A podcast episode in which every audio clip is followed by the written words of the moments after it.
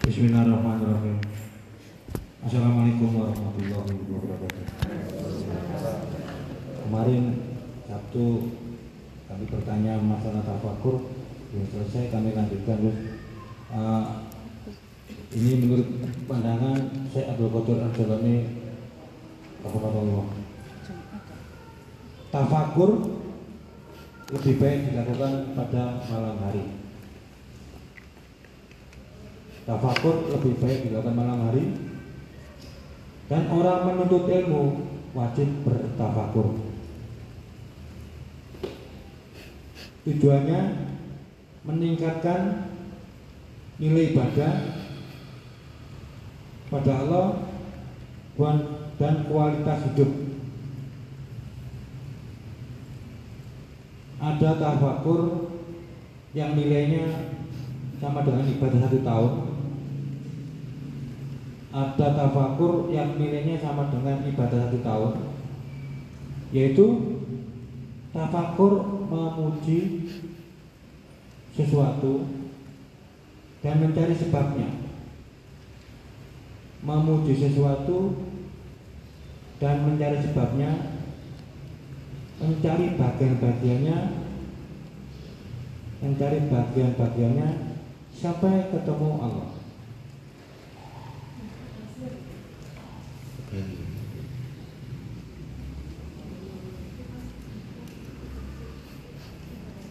Tafakur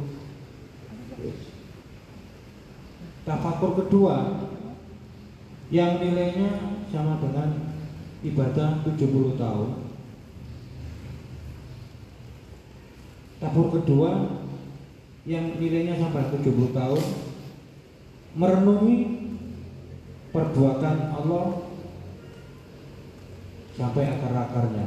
Ini bahayanya perbuatannya.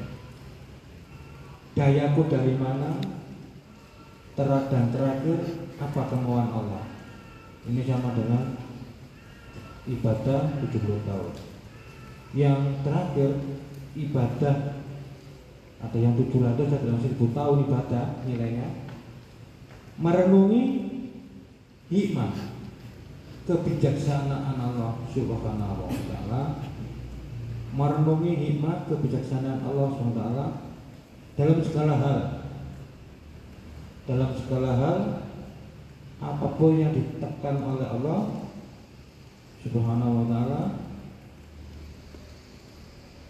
karena di situ ada ilmu, ada pelajaran,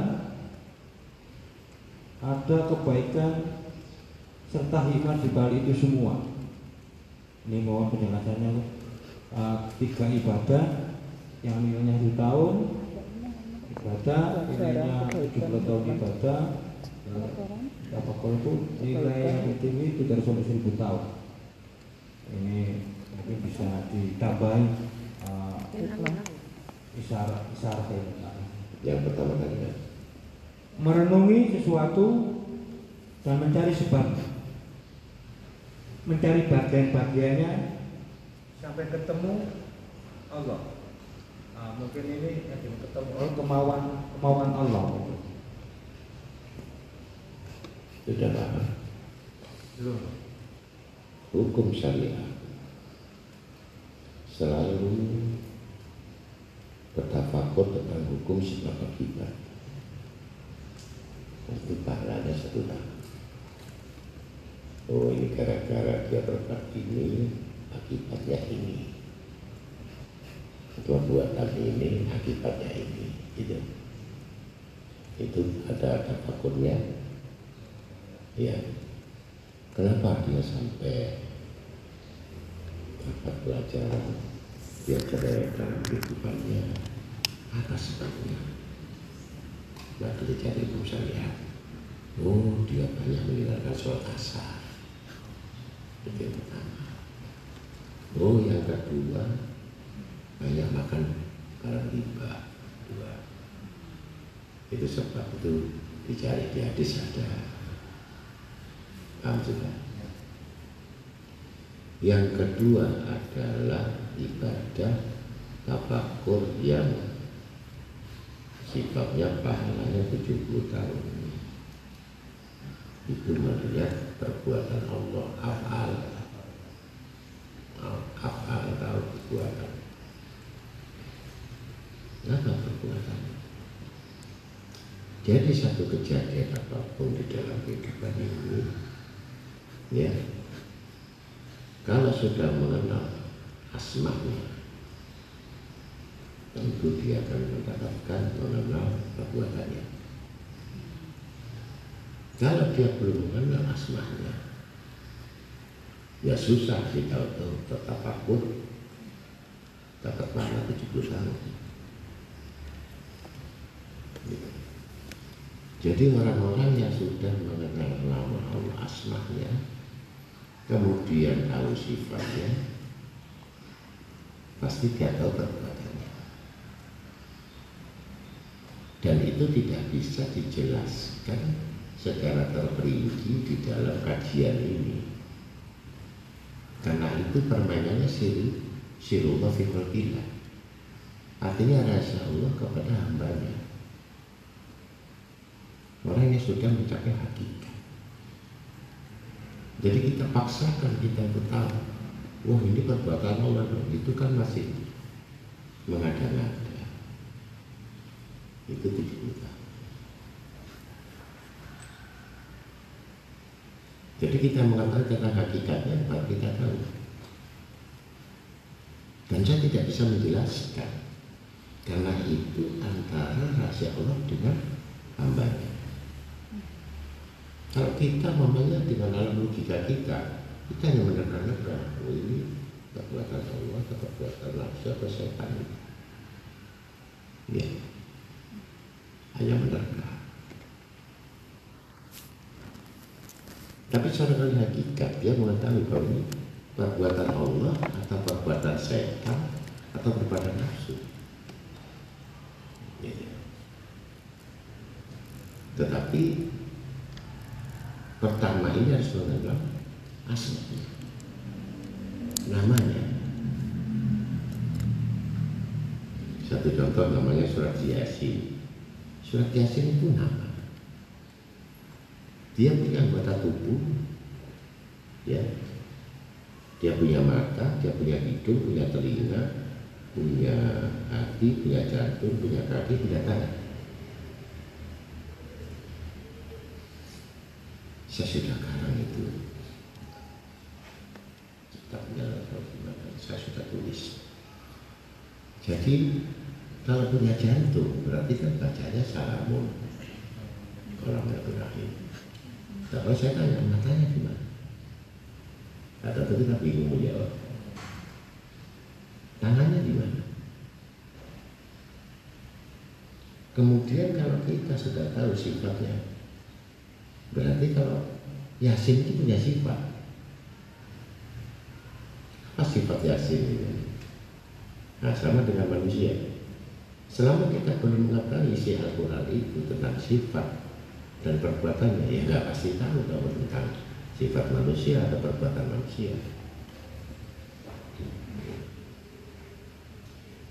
Kemudian Yasin punya perbuatan. Apa perbuatan Yasin? Nah, gitu. Jadi manusia itu punya sifat dan punya perbuatan, ya. Nah, kalau punya perbuatan dan sifat, kita mengenal. Dan itu jelas tidak bisa dipungkiri atau diingkari dengan apapun. Dia punya watak, dia punya perangai, dia punya kelemahan, dia punya kekurangan, dia punya kelebihan. Kalau kamu sudah mempelajari sekecil itu atau sedetail itu tentang ayat-ayat, maka Allah akan membukakan satu rahasia untuk perbuatannya. Itu namanya tidak tahu. Padahal kamu secara detail untuk mempelajari sifat manusia kan susah. Apalagi orang itu baru kenal. Bisa. Bisa. Jadi kita sebut saja itu namanya si bulan. Saya nggak pernah kenal orang itu, saya nggak pernah kenal wajahnya pun saya nggak tahu, tapi namanya saja. Ya. Begitu namanya sebut, saya tidak menyebut bapaknya siapa, tapi insya Allah saya tahu sifatnya dan kemudian saya tahu perbuatannya dan segala macam amalannya.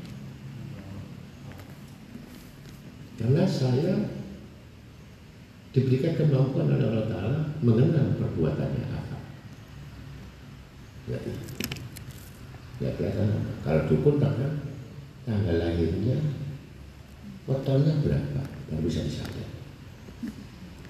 Kalau nggak tahu ponnya, nggak bisa disangka. Dan harta karena dia butuh tanggal lahir, nama.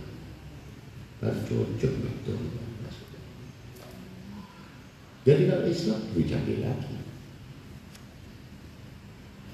tanpa foto, tanpa wajah, tanpa rupa, tanpa tahu identitas dan tidak tahu di mana namanya. Begitu namanya disebut langsung dicocok. Itulah kekuatan orang-orang takwa. Kalau kamu sudah mengetahui tentang afal ini, tujuh puluh tahun ibadahnya. Jadi jangan meremehkan tafakkur itu. Tetapi untuk kita mengenal itu, ya tadi saya katakan Quran surat Arum. Arum itu apa? Nama. Itu. Nama terdiri punya sifat, punya perbuatan. Gitu.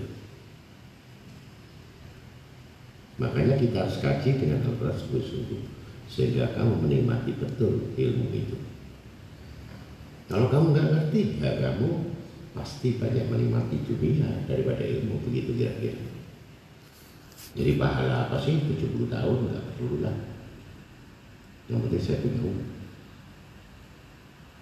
Kemudian yang ketiga, saya tidak teruskan itu. Karena itu kajian terlalu tinggi, itu kajiannya para wali-wali, ya. Jadi Syaikhul Jalalah itu tidak menyampaikan kepada kitab-kitab itu pada orang awam. Itu kepada orang yang sudah mencapai wali-wali. tiga ratus enam puluh wali itu di bawah kakinya.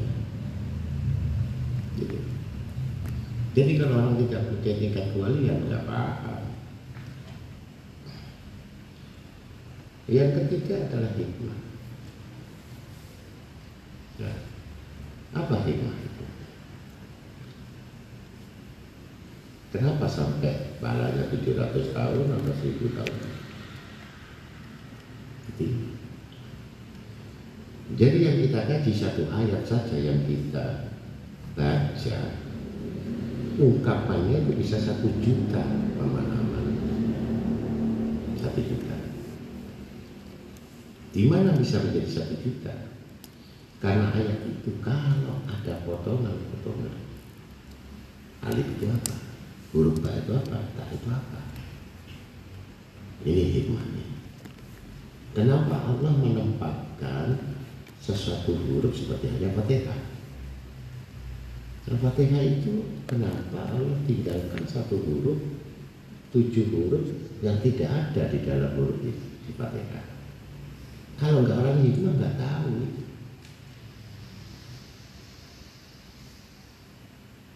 Rahasia apa, kenapa, dan bagaimana.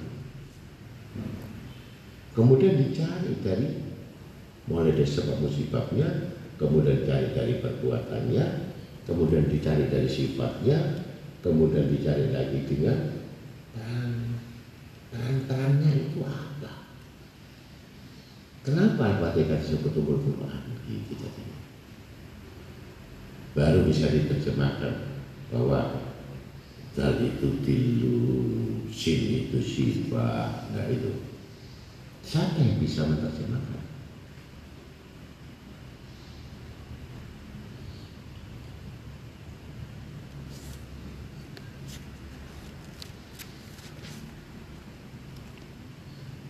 Jadi hikmah yang segala sesuatunya itu adalah di situ rahasianya Allah, di situ tempat gudang-gudangnya Allah, di situ tempat perbendaharaan Allah, di situ kita berlindung di benteng hikmah itu. Berarti tidak ada yang lain. Maka hikmah dari kalimat la ilaha illallah illa Allah itu sama. Ya kemarin saya terangkan bedanya Allah dengan lilah apa, bedanya lilah dengan lahu itu apa, bedanya lahu itu dengan hu itu apa, begitu. Terus bedanya dengan anta itu apa. Nah ini hikmah. Itu seribu tahun pahalanya. Jadi itu lebih tinggi lagi. Makanya orang yang sholat tadi seribu tahun sampai kuku, sampai lentur, sampai goblok ini, dipandang saja sama lingkungannya. Itu kuku lama. Saya dipandang saja. Kemudian sholat hajat kamu, hajat kamu hanya dipandang. Kebetulan saya ada di situ. Ternyata kamu ingin duit, langsung diambil tanah hikmah. Ini tadi yang kamu minta di sini. Ketahuan.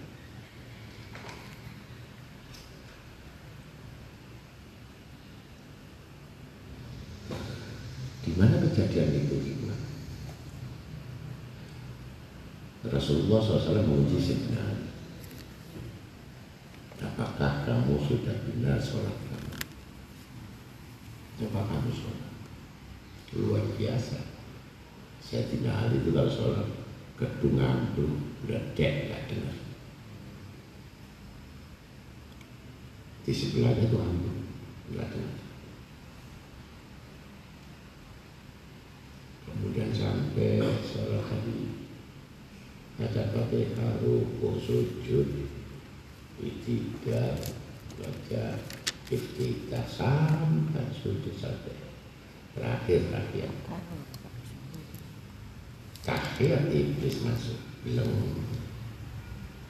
ya bilang kamu lirik itu selain dengan Rasulullah hijaunya hijaunya luar biasa buatan Turki batas yang tidak ada yang nyamain. Terlintas jatinya Sayyidina Ali sudah pada takdir bil alamin kami itu maji itu hasilnya. Coba langsung begitu badannya. Inilah pas lemahnya Rasulullah. Kamu sholat nih pas lemah.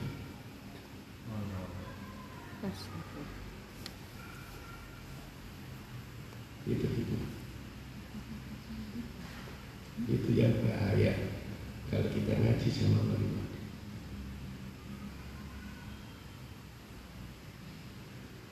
Walaupun pucat wajah, tinggal kulit sama tulang terbaca. Kalau satu biji jarak yang ada di hatimu menginginkan selain Allah, sudah kafir menurut kitab Syarihul Muslim. Jadi itu mendapatkan hikmah yang ada itu bagi kita tidak mungkin. Jadi kita mendapatkan pahala seribu tahun, coba bayangkan, hanya dengan mudah. Sangat pokok itu bagusnya, masya Allah. Sungguh yang menciptakan Allah seribu tahun, bukan begitu. Jadi hikmah itu adalah mengetahui semua hal, bukan marifat. Marifat ini itu hanya satu, di mana saat itu dipikirkan. Ketika kita tuju baru dia tampak. Tapi kalau hikmah tadi dari Allah Ta'ala dibicarakan orang bingung.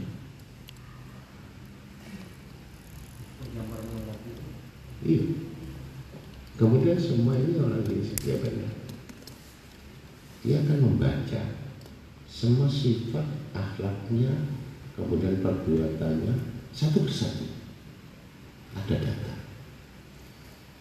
enggak terlepas sama sekali dalam pengawasan Allah. Sampai begitu hikmah itu. Duduk yang di belakang atau sampai di kantor, atau yang kerja, atau murid kita yang di Jakarta, atau murid kita yang di Singapura, atau murid kita yang di Makassar, semua ada. Plus perbuatannya.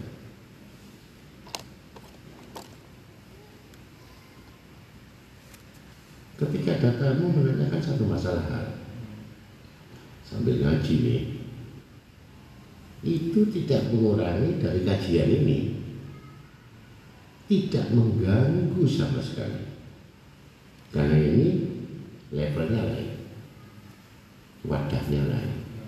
Kayak peracangan kok kayak terasi, juga lain.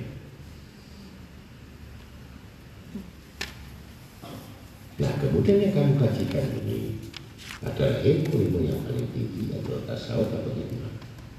Kami coba untuk merendahkan kalimat-kalimatnya.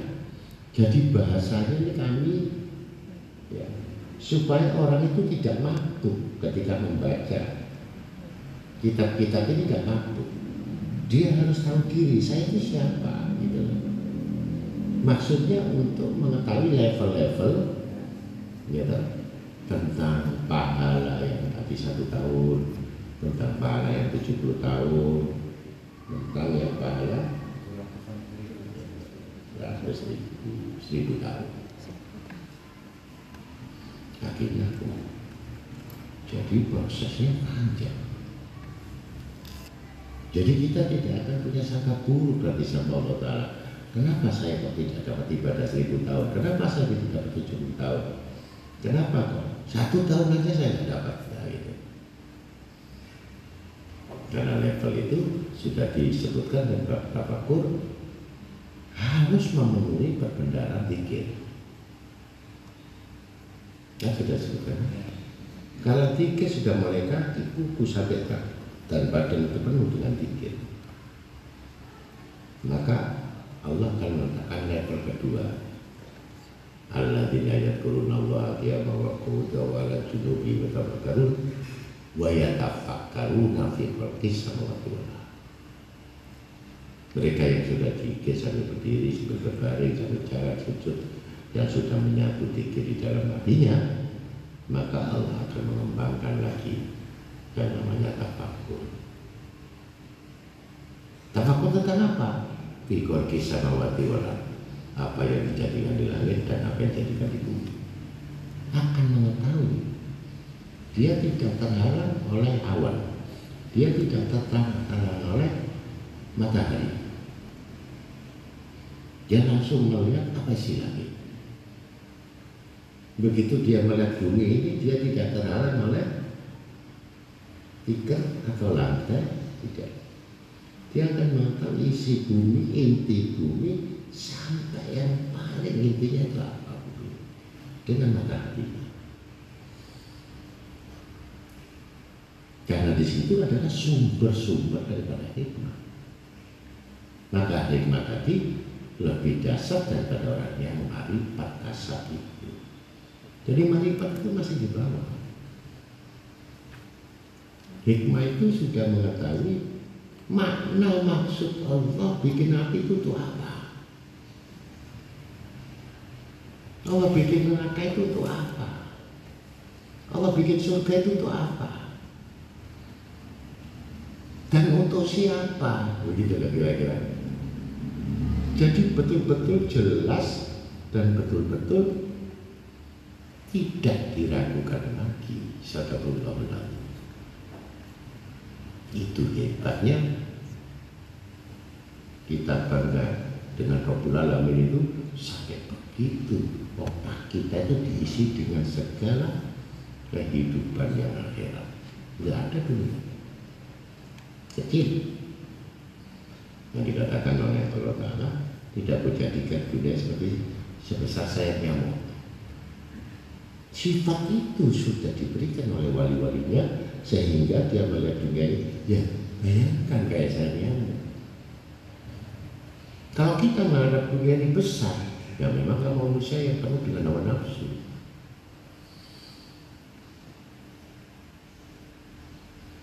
Yang belum tahu hikmah, nah, diberi sedikit aja goncang kamu dengan dunia ini, apalagi kamu diberi satu pulau Kalimantan semuanya, nah,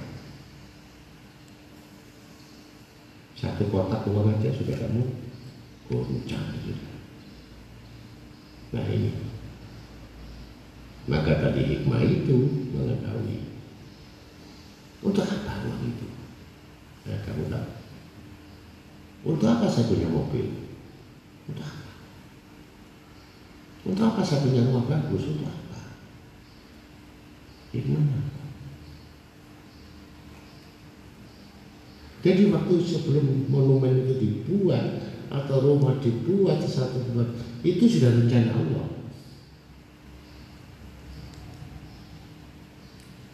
Seperti kerana perang antara Rusia dan Ukraina itu sudah skenario nya Allah yang ada di dalam surat Ar-Rum. Jadi Roma itu sebenarnya bahasa Roma itu Rom itu Roma adalah Indonesia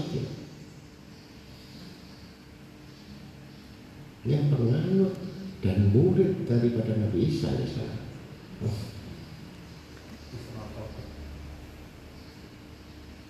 Itu bagian kecil. Tapi yang disabdakan Nabi Muhammad shallallahu alaihi wasallam adalah terjadi dengan peperangan yang dipicu oleh kiamat. Itu dari peperangan kecil. Ini sudah mau kiamat.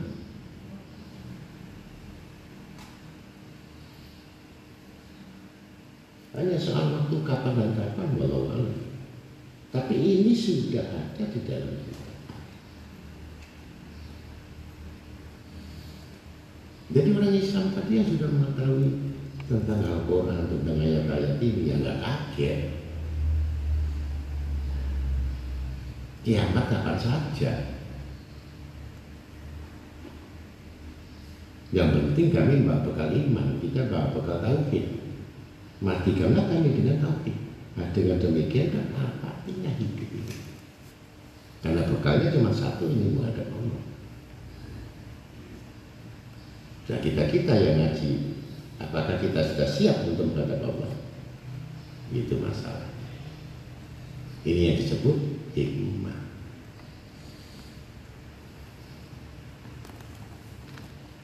bang sudah meninggal. Ya. Jadi supaya ngerti sehingga dia mendapatkan pahala satu tahun. Enggak kenapa? Mungkin dunia halim disebut ibadah. Tidurnya itu ibadah. Nafasnya disebut tasbih. Padahal dia tidak bertasbih. Padahal dia tidak berdikir.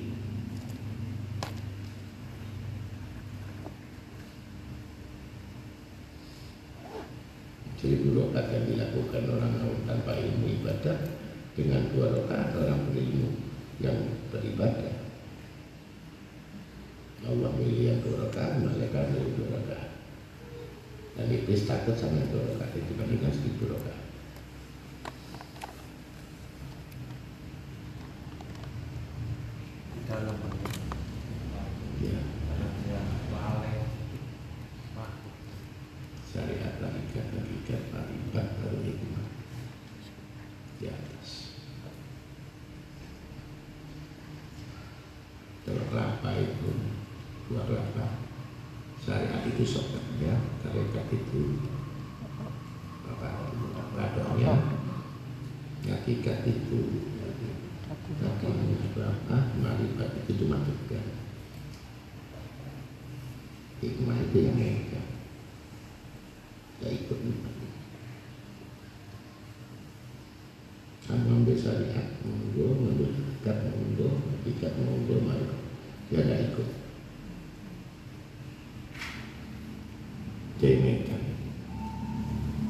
Bukan bermain di empat itu.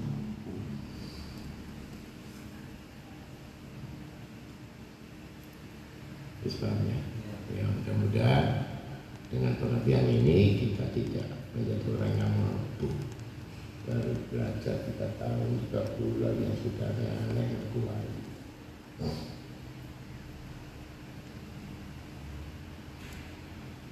Akhirnya terjerumus sendiri sudah karena sudah menyatakan dirinya sudah kus, saya sudah ustaz, ya. Ternyata nggak siapa. Ketika dia mengakui dirinya siapa dan tidak ada yang lagi mengakui dirinya, tapi sudah terlanjur karena disebut kus, disebut ustaz, mana tadi? Ya. Bilang jangan cari uangnya dari uang. Cari uang gak usah gitu gitu loh. Hmm. Kita cari nama, cari pengakuan, cari ini, ya itu. Dia gak peduli kiai, ustaz, abid. Kalau tujuannya selain Allah ya sudah. Ya. Apalagi bertanya tentang tentang kursus satu dua tiga, itu tambah kursus kepala. Supaya mengerti mudah-mudahan ya, yang lain-lain ini cukup kita belajar sampai puncak bagaimana kita berpikir dan bagaimana kita mengenal Allah dan sifat-sifatnya. Lanjut.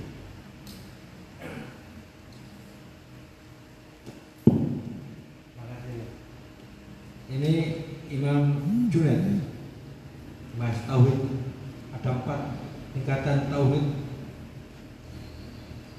Tauhid awal, mungkin ini bahasanya ilmu itu tauhid orang awam.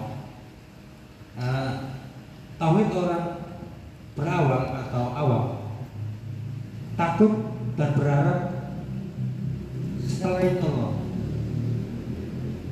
dalam dunia ini. Jadi dia takut di luar dalam dirinya, di luar tubuhnya, ini bahasanya gitu. Tauhid orang beriman takut dan harapannya pada dirinya dari dalam, takut dan harapannya pada dirinya dari dalam hatinya, sibuk dalam pikirannya, sibuk dalam pikirannya banyak pertimbangan. Ini masuk tauhid beriman. Takut dan harapannya pada dirinya dari dalam dirinya, sibuk dalam pikiran dan banyak pertimbangan. Naik ke tauhid orang yang beriman dan bertakwa. Beriman dan bertakwa, takut harapannya hanya kepada Allah saja. Takut dan harapannya pada Allah saja. Tak banyak pertimbangan. Tak banyak pertimbangan. Dunia dan isinya, dunia dan isinya dipinggirkan. Dunia dan isinya dipinggirkan. Yang di tengahnya hanya Allah saja. Tahu orang beriman dan takwa, takut dan harapannya pada Allah Subhanahu wa Ta'ala saja. Tak banyak pertimbangan. Dunia dan isinya dipinggirkan. Yang di tengahnya hanya Allah saja. Keempat, orang yang puas, fana dan bangkok. Di mana-mana dia ingin bersama Allah. Dan mahabbah, mahabbah dirinya sudah tidak penting, sekelilingnya sudah tidak penting. Yang ada Allah. Makasih nih, mohon di, di ada tambahan mungkin nah, pandangan dari Im, Imam Al-Junaid Al-Baghdadi ini masalah tauhid. Jadi dari Sayyidina Imam Junaid Al-Baghdadi, berguru dengan pamannya sendiri Sayyidina Imam Syirih As-Sakho. Imam Junaid ini berurus diri sama paman, sama-sama wali kutubnya.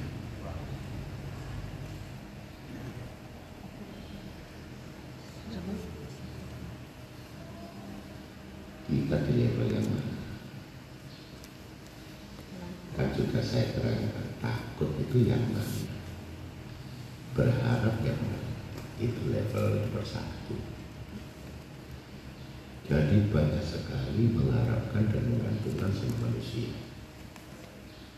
Kalau kita bekerja, menggantungkan sama manusia.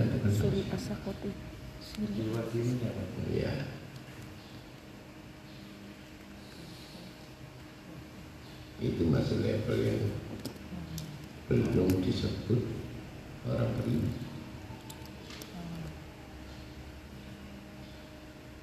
Yang kedua, dia sudah mengaku beriman, tetapi hanya gitu. Setiap perbuatan amal soleh, perbuatan baik, kenapa dipertimbangkan? Hmm. Dan sudah iman. Ketika saat dia mengaku saya beriman, itu taat pada Allah. Ketika yang dicintainya diminta oleh Allah, maka yang keluar nafsunya. Maka ayatnya sumah manu sumah kaparu.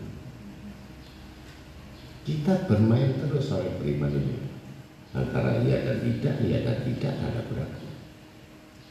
Sudah jelas, hadisnya jelas, orangnya jelas, nasihat guru juga jelas, masih dipertimbang. Luar biasa.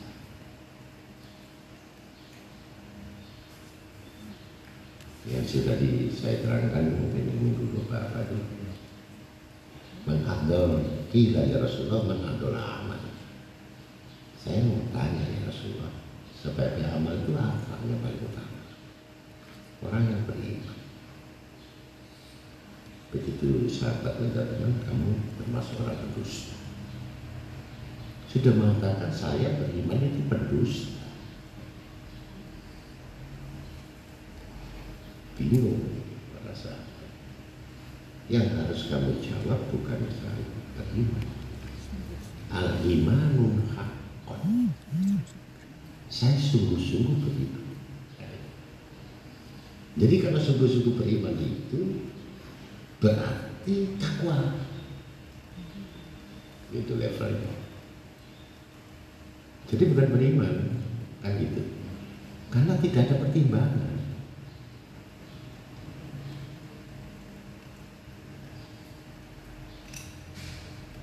Jadi sibuk mikirin diri, sibuk ini sudah bagus, sibuk ibadah, sibuk dikit, tapi saat dia untuk beramal saleh, bersedekah, berinfak, berkorban.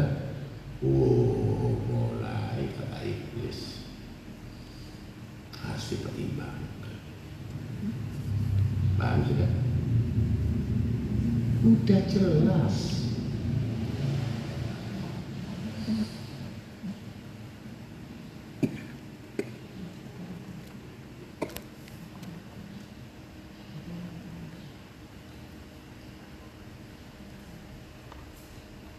Jadi iman itu ditingkatkan menjadi orang yang takwa. Kemudian level ketiga tadi, ya kamu tahu sudah sendirilah. Kalau tadi pertimbangan-pertimbangan terlalu banyak, ya. Saya kalau nanti terlalu malam nanti istri saya marah. Nanti kalau saya nggak pulang nanti dicurigai saya punya simpenan macam-macam. Itu kan pertimbangan-pertimbangan, ya enggak?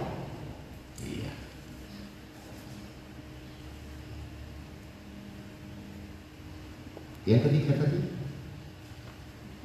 orang yang orang beriman takwa, takut dan rendah pada Allah, banyak pertimbangan, tanpa pertimbangan. Dunia tensinya dipinggirkan, Allah dihadiri. Ini takwa. Karena orang yang takwa itu sudah jelas, sudah dapat jaminan Allah. Jadi nggak ada pertimbangan, nggak ada pertimbangan. Kalau orang ngaku takwa banyak, tapi di lapangan ketika kita dipraktekkan dalam kondisi yang sebenarnya, dia lari jadi orang munafik.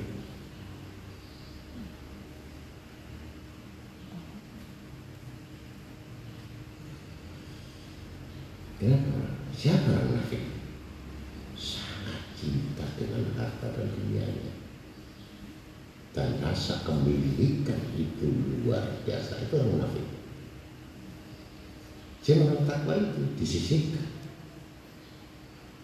Dunia itu nomor seratus, walaupun itu kan kebutuhan, gitu loh, berarti nggak ada. Ditinggalkan tapi dipikirkan. Iya. Badannya ambil. Ambil semua nggak masalah. Artinya tidak terpikirkan apa yang dimilikinya.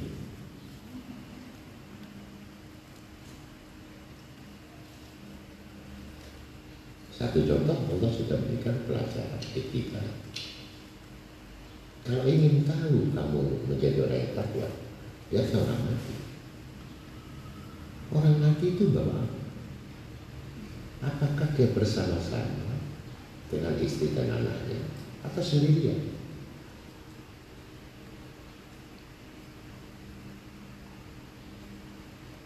Apa yang tadi dimiliki semua itu, ya, gak usah mati ya, kamu sakit aja, makan sudah baik, berapapun biayanya, kamu asal bisa sembuh. Jadi kamu gak bicara uang lagi, hanya punya sembuh, iya. Ini sakit. Kalau mati itu apa? Apa datinya yang memiliki itu? Yang kaya, yang miskin, yang ini. Hmm. Jadi minggirkan, meminggirkan, menyisihkan harta ini hukumnya wajib, bukan sunnah.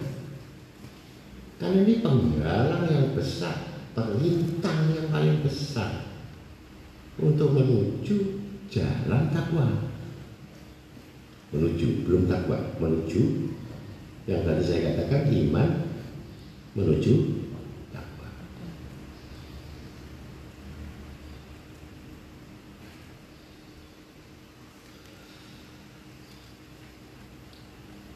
Dalam satu riwayat ada seorang raja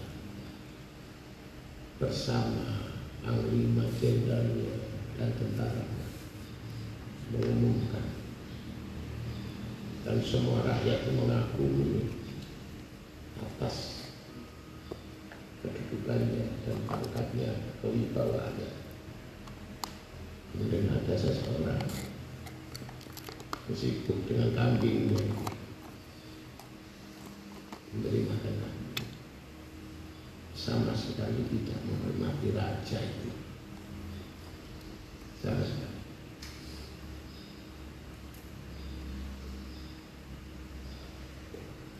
Diperhatikan dua satu dua amat, mulai kuda, naik mobil mewah.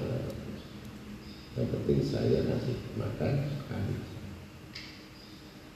Akhirnya panglima itu turun bertanya, kenapa kamu tidak menghormati raja?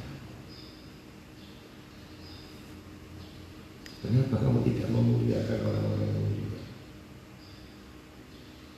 Orang yang mulia itu Tuhan itu adalah orang takwa, bukan orang punya kekuasaan.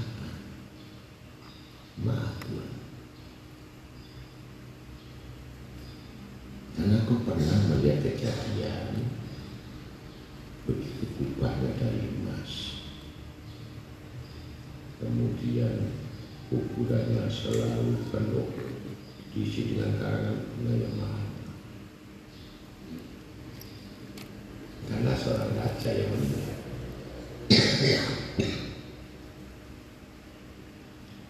begitu terjadi gempa dan banjir, ini ada ukuran umum yang orang miskin, maka semua tulang-tulang itu dikeluarkan oleh Allah. Tulang raja, tulang menteri, tulangnya orang fakir miskin, katanya tulang tukang beca, tulangnya ini. Ketika itu keluarga dari raja memilih mana? Tulangnya raja ini, tulangnya menteri ini mana? Ini tulangnya campur aduk dengan orang miskin, karena jadi terkorak semua. Sejak itu aku berpikir, manusia itu diletakkan bukan karena kuburannya mewah atau dia punya kekuasaan atau raja. Ternyata jadi tulang belulang. Sejak itu tidak ada harganya sama sekali. Mungkin tangannya, tulang tangan tukang beca masuk di tangan raja, mungkin kepalanya ketemu nanti.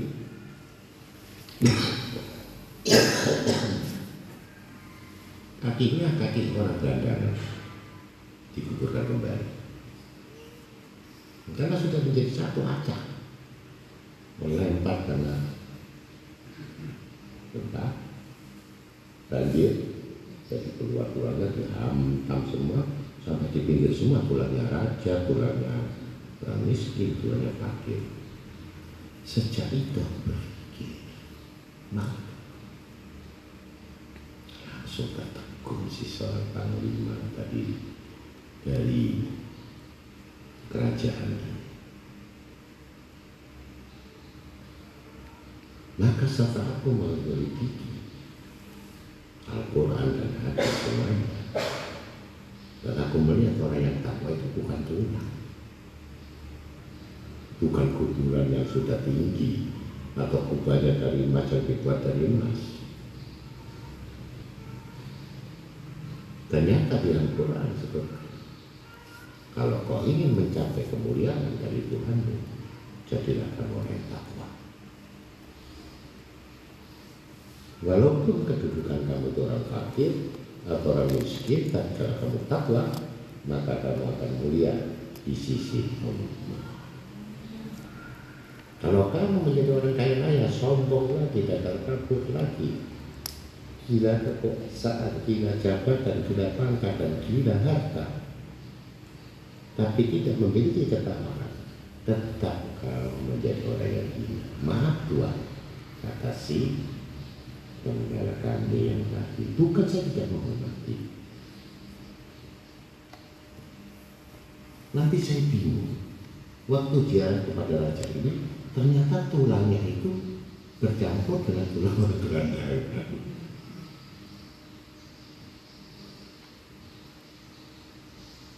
Maka situlah kami tidak peduli lagi dengan siapa orang kaya, siapa ini, tapi saya peduli dengan orang yang soleh, orang yang takwa, dan saya belajar dengan itu. Kata si bukan kambing.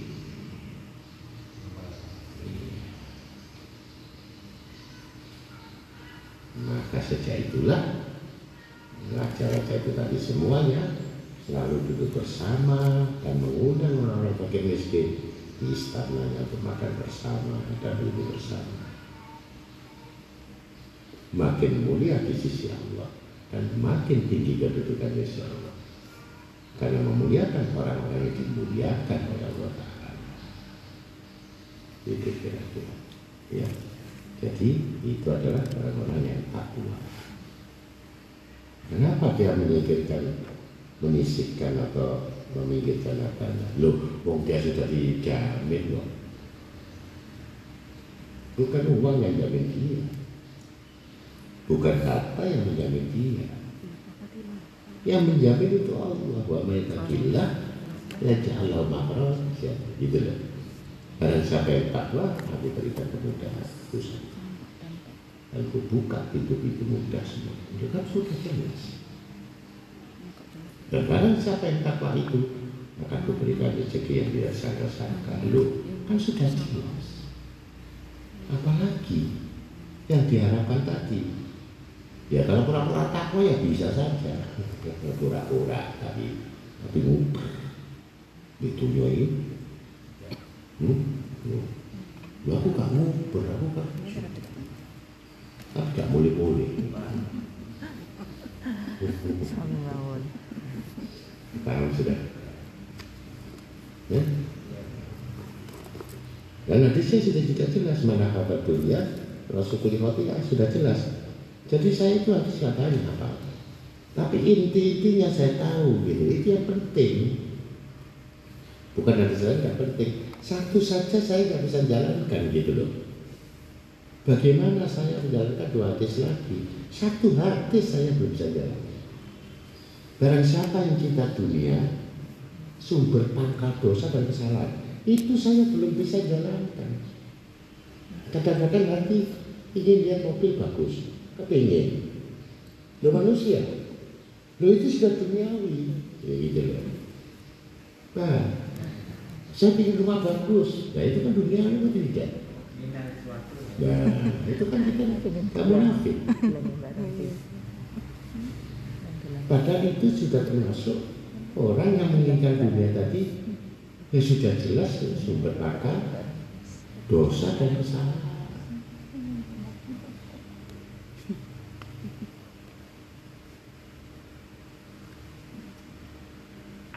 Kamu nggak usah ngaji karena kantor, kamu nggak usah ngaji karena urusan, kamu nggak usah ngaji karena kepentingan kantor.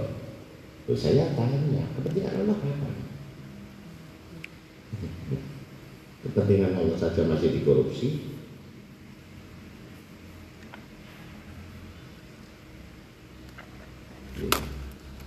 Jadi nanti gak ada alasan gitu. Jadi kamu levelnya ke bawah tadi. Takut kamu itu berharap kepada sesuatu makhluknya gitu, dan tergantung kepada makhluknya, bukan Allah kan? Kalau Allah bergantung pada Allah, dunia pasti disingkirkan. Kalau kita dunia makin kita di tengah gitu. Supaya jadi imam.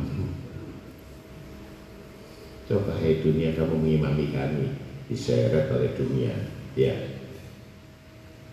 Jadi diseret sama istrinya, diseret sama anaknya. Ah, istri itu dunia. Iya, jangan dipikir kata saja yang dunia. Menuruti kemauan mereka itu sudah kamu termasuk terseret daripada dunia. Kenapa kasihan kalau gak dikasih? Waduh. Nah, iya. Hukum itu gak pakai perasaan, anak istri gak peduli. Kalau menurut syariat, tetap diperhatikan, tetap dijaga, tidak melampaui batas. Paham ya? Gitu. Tapi jadi orang tua diseret, anaknya kesana diseret. Loh, sanggup loh. Ya kan? Diseret malaikat, seret Allah nggak sanggup. Kalahnya sama anak. Tapi maaf ya. Dia sadar ini cobaan dari Allah. Kami, tapi dia yakin ini gerah cobaan oleh anak istri. Tapi dia ingat, tapi akhirnya dibimbing nggak terlalu. Iya nggak terlalu, tapi kan diseret terus. Ya. Nggak kok pembenaran, nggak terlalu kok. Kok belum pembenaran, nggak terlalu. Betulnya loh, tapi zaman tadi, ya kan? Tapi bumbunya nggak masalah.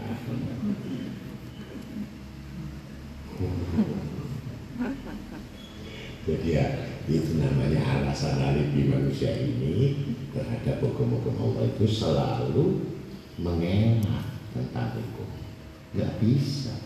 Itu karena perasaan, karena itu anak dari itu yang sudah dinyatakan sebagai dia perang ini sebenarnya. Kalau sekarang susah, apakah istrimu seorang solehah? Apa anakmu itu orang yang soleh? Kan pertanyaan begitu. Kalau istri soleh, anak yang soleh, tentu imam ini akan mengikuti anak istrinya. Tapi kalau istri kita dibiarkan goblok, anak kita goblok, nah kita yang ngerti ini jadi goblok. Tidak ya anak goblok. Dan kamu katakan ini adalah ujian, bukan. Bukan ujian, itu bala gitu loh. Kalau ujian itu dalam segi bagaimana ujian iman kepada kamu, terhadap Tuhan. Dia nggak peduli. Contohnya, ya Rasulullah shallallahu alaihi wasallam. Apakah Siti Aisyah itu tidak solehah? Bahkan nafal hadis enam puluh ribu, tujuh puluh ribu hadis. Dan sahabat yang seratus dua puluh empat ribu, tujuh puluh ribu itu muridnya Siti Aisyah. Selain paham dengan ilmu dia. Masih umur enam belas tahun. Ketika tidur masih saja Allah Ta'ala mengajarkan pada Siti Aisyah, jangan tidur kalau kamu tidak menyelesaikan fakta perkara atau tiga perkara. Bersifatlah kamu pada kamu, beristighfarlah untuk meminta ampun kedua orang tuamu. Yang ketiga, berselawatlah kamu kepada nabi-nabi, Rasulullah, nabi-nabi yang lain. Bagaimana selawat pada nabi yang lain-lain? Kita nggak tahu. Yang tahu cuma kita selawat pada Nabi Muhammad. Nah. Yang keempat, kamu harus katakan Quran tiga puluh juz.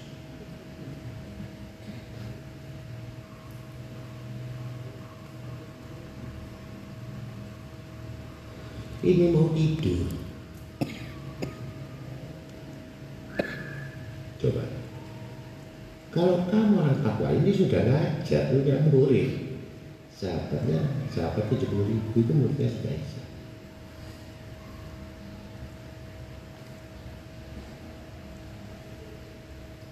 Kemudian yang kedua,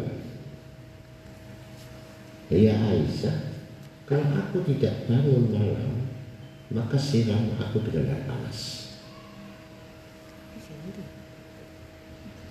Sebaliknya, kalau engkau tidak bangun malam dan tahajud, aku akan siram dari panas kamu.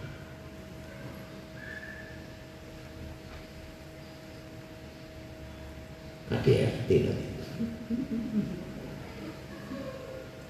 Mau disiram loncat kaki.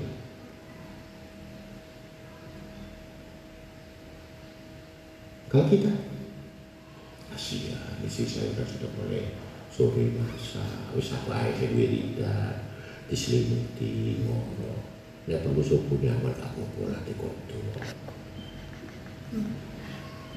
Jujur, betul apa enggak? Berarti akhlak Nabi Muhammad shallallahu alaihi wasallam ini belum bisa diterapkan.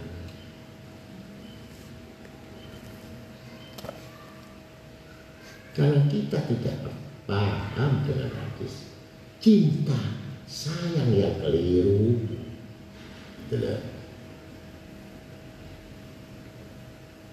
Kau biarkan dirimu masuk surga, tapi kau biarkan istrimu masuk neraka, kan begitu.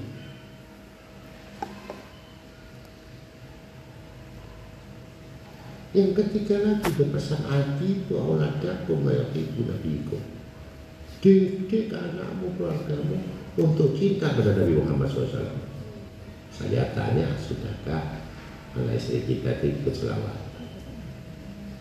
Belum. Atau kita sendiri bercinta itu kan ada bukti, tidak hanya bisa ngomong saya bercinta, tidak bisa, harus ada pengorbanannya, ada perjuangannya, ada pembuktiannya, bentuk keyakinannya.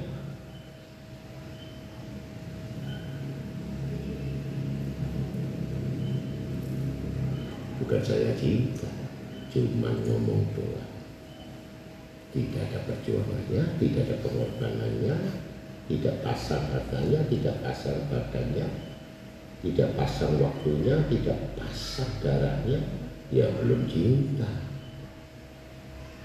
Nah seperti hanya orang yang sudah sholat, Al-Quran sudah berbicara, berfirman inas sholati wa nusuki wa mahyaya wa mamati lillahi rabbil alamin. Sesungguhnya sholat saya. Nabi saya, hidup saya, usaha. Itu Quran. Bukan karangan Rasulullah, bukan. Rasulullah sendiri mengikuti apa yang diajarkan Allah kepadanya. Dan ketika sudah dijalankan, ada pembuktian, Rasulullah pun mengajarkan kepada kita-kita ini. Kalau tidak, kita semakin sesat.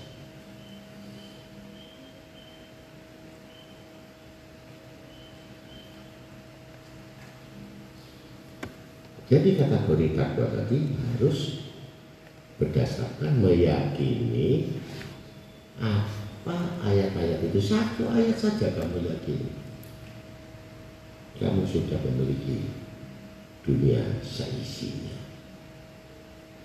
Saking besarnya hati kamu. Ini ngomong takwa masalahnya keduanya, ya, persoalannya banyak, bebannya banyak, pikirannya banyak. Lu takwa dari mana? Itu level yang di bawah tadi. Iya, bukan takut pada Allah, tapi takut tidak memiliki harta, tidak memiliki, dan tergantungkan kepada manusia. Lanjut.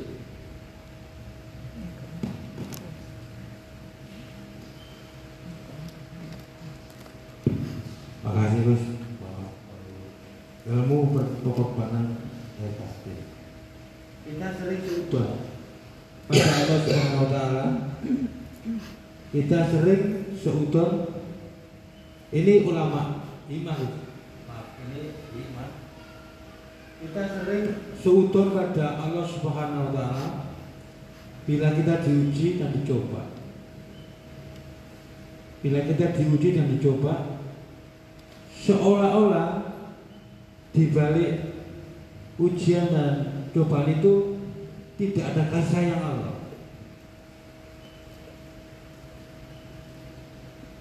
Karena ini dibalik, karena buah hasil tadi suruh khusnudon pada Allah,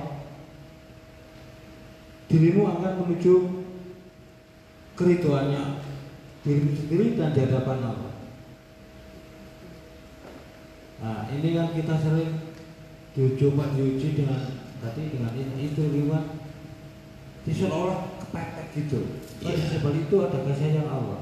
Ya, mohon.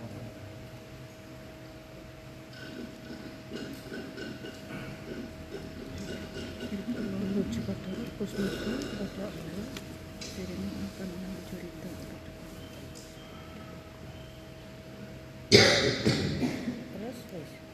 Pernahkah Allah itu membalas kesalahan kepada manusia? Tidak. Kebodohan kita ini ya, memilih istri. Bisa, tapi sudah punya.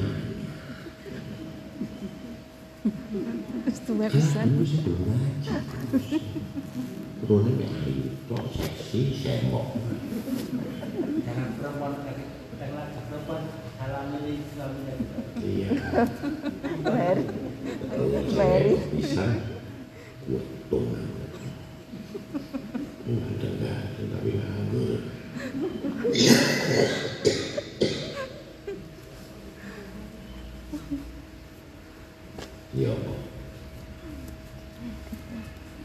Sing wedok yo ngono sing lanang keliru. Sing lanang lho. Sing wedok keliru. Tapi sudah terlanjur. Nak de goblok. Akhir.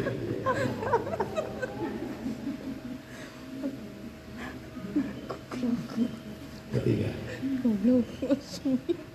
Mantap. Jadi kamu tidak bisa bedakan antara ujian dan kebodohan, itu nggak bisa bedakan. Terus kamu berkata, ini ujian saya. Ketika kamu sudah ngaji, gitu. Ketika waktu nggak ngaji, nggak robopo, gitu. Kamu nggak ngarang ngomong itu ujian, gitu. Jadi baru sekarang tahu, itu ujian dan cobaan. Untuk menguatkan alibi.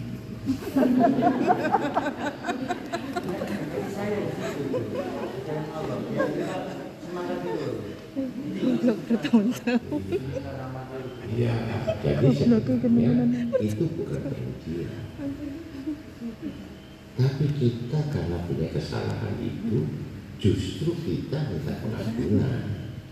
Ini karena kelompok saya ya Allah. Ini karena dosa saya, ini kesalahan saya, sehingga saya menerima ini. Maka berikanlah kekuatan iman kepada aku untuk menghadapi kesalahan. Tapi nomor satu aku dosa saya. Itu yang hidup dengan ujiannya. Jadi itu namanya ujian. Tapi kok ini nasibku, itu repot. Berwiritan ngamuk, sembahyang ngamuk. Terus aku dari apa aku mana ini, paham ya? Kalau si rektor mana, dua belasan, terlalu kusut. Sarapan dari kayak no kopi, dari kayak wih. Oh, nambah-nambah mana kayak gitu.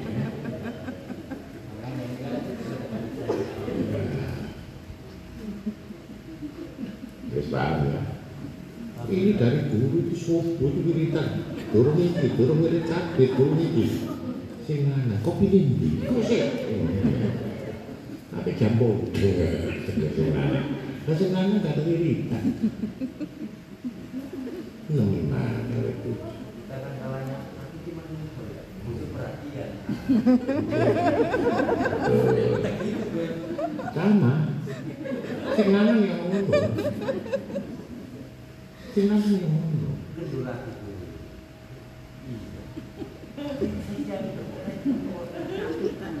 Itulah seninya. Gue bujus yang gak kenal.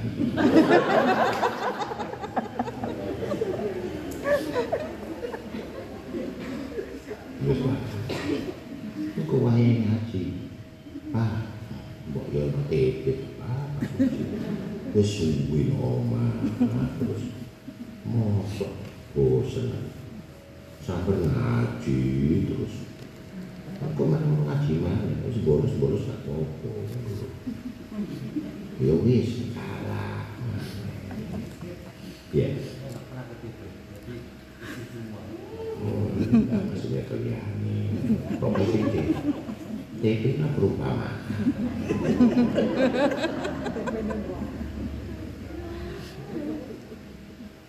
bisa ada pokoknya megang satu ayat dan hadis seperti itu. Kalau kita mengikuti Rasulullah shallallahu alaihi wasallam berarti kita sudah termasuk golongan orang yang mentaati Allah dan Rasul. Jadi tidak bisa kita taat sama Allah saja, tidak taat sama Rasul. Sama dengan keadaan wajib saja, tapi sunnahnya tidak, maka hukumlah yang wajib. Menjaga sunnah saja, meninggalkan wajib, maka sunnahnya gunakan batal. Jadi dua-duanya ini yang sudah dikatakan takut dan berharap itu ada hubungannya. Takutlah kepada Allah, berharaplah kepada Rasulullah agar kamu dapat syafaat belah dari dia.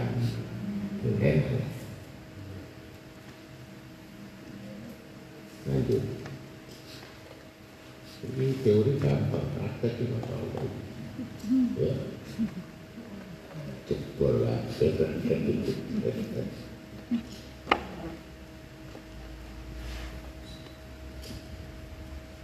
Assalamualaikum warahmatullahi wabarakatuh.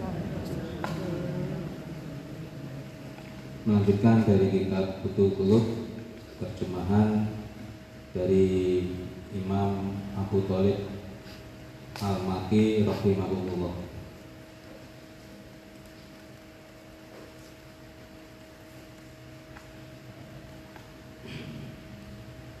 Beliau menyebutkan dalam paragraf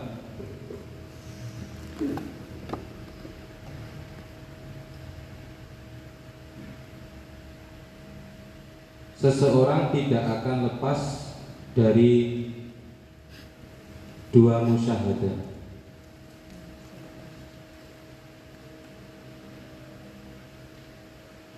Yaitu musyahadah nikmat dan musyahadah pemberi nikmat.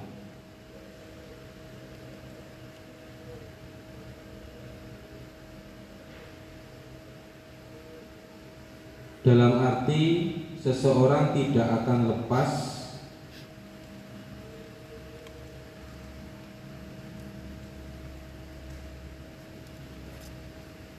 dari adanya pemilik dan milik.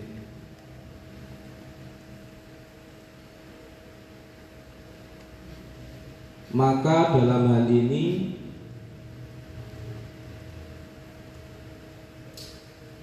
ia mempunyai keharusan melakukan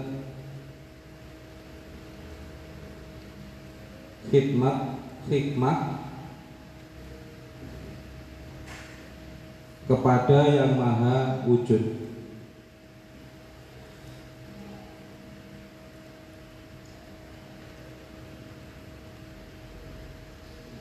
dan senantiasa khudur atau serius dalam melakukan pengkhidmatan tersebut.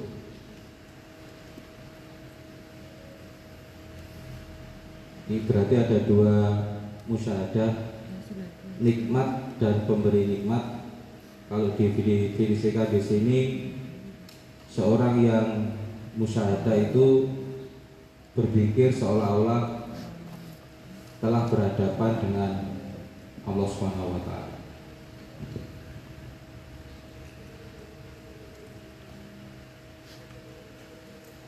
Orang itu cenderung kepada nikmat atau pemberi nikmat. Kalau orang sudah cenderung pada nikmat, kemudian nikmat itu musyahadah yang dimaksudkan, apakah dia bersyukur atau tidak? Bisa.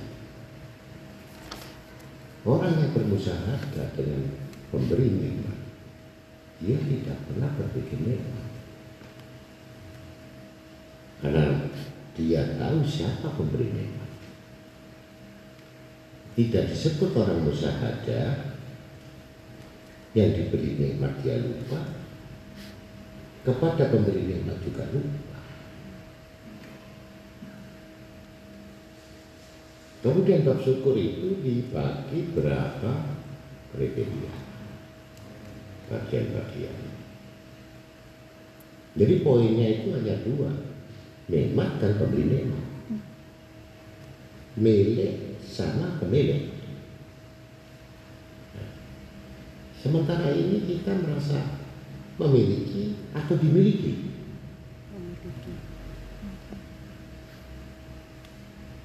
Pasti kamu merasa memiliki.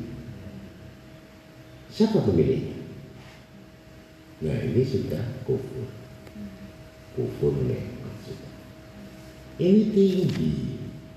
Rupanya memiliki. Ya, kan saya sudah memberikan kata-kata hikmah itu di tujuh belas. Jangan sibuk kepada nikmat, tapi sibuklah yang memberi. Ya.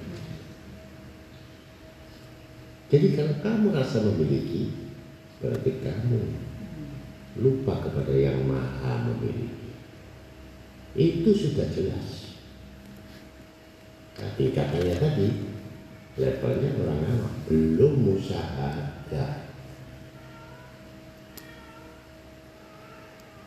Karena orang musyahadah itu diberi nikmat sejuta nikmat atau satu miliar nikmat, tetap dia bermusyahadah kepada Allah akan menghubungkan dirinya kepada yang pemberi nikmat, bukan sibuk dengan nikmatnya, tapi hilang musyahadahnya.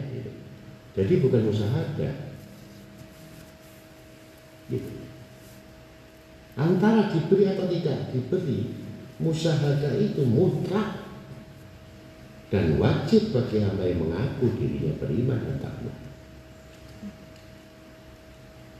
Yang tidak bisa bermusyahadah sudah jelas dia masuk golongan munafik.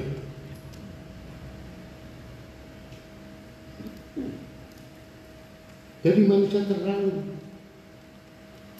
punya sifat kemilikan, ini bahaya. Timbulnya bakil, pelit, medit, banyak pertimbangan karena merasa memiliki. Gitu. Tapi kalau kamu merasa bahwa ini pemberian kepada si maha pemilik, ya nggak mungkin kamu akan mempertimbangkan apa yang kamu miliki karena kamu merasa tidak memiliki.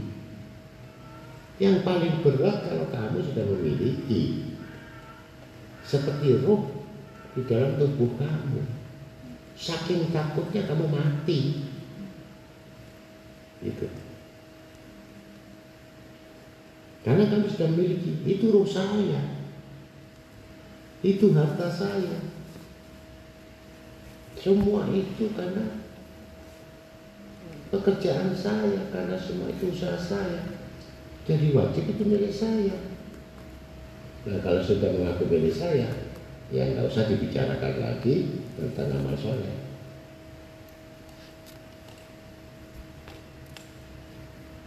Keluar masuknya kata yang kamu miliki perlu diisi dengan kemunafikan, kemunafikan saja dan kebohongan. Bahaya.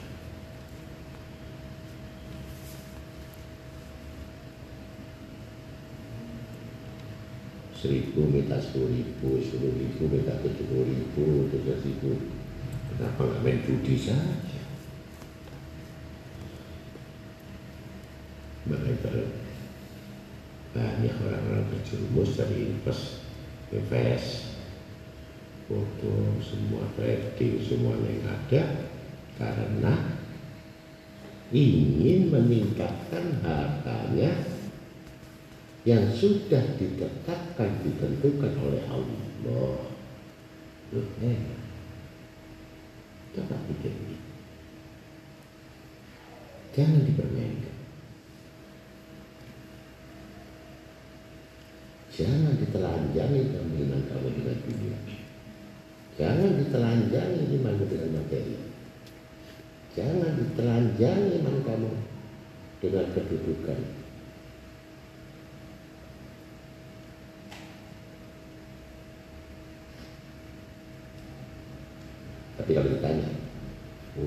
harta semua titipan Allah, ini rumah titipan Allah, mobil titipan Allah. Begitu ngomong, kalau gitu saya minta, duh jangan, enak ngomongnya.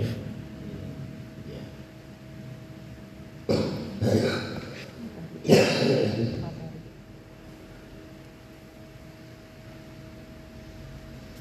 Jadi berat musyawarah, karena musyawarah itu selalu keterikatan berhubungan dengan perbuatan itu semua dengan Allah. Satu detik pun nggak bisa, harus berhubungan dengan Allah. Apa pun saja bersaksi, bersaksi antara Allah melihat kamu, kamu melihat Allah, itu musyawarah.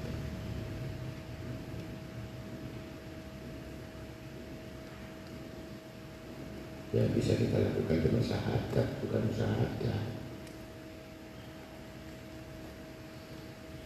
Jadi orang-orang soleh itu selalu berpikir tafakur sehingga timbullah ilmu-ilmu yang sebelumnya tidak diketahui.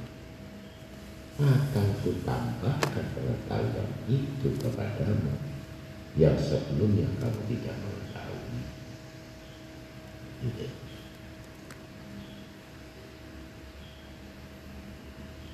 Maka keluarlah tulisan, ucapan, pandangan yang disebut hikmah. Kita tidak akan sampai berpikir musyawarah itu yang seperti apa gitu loh.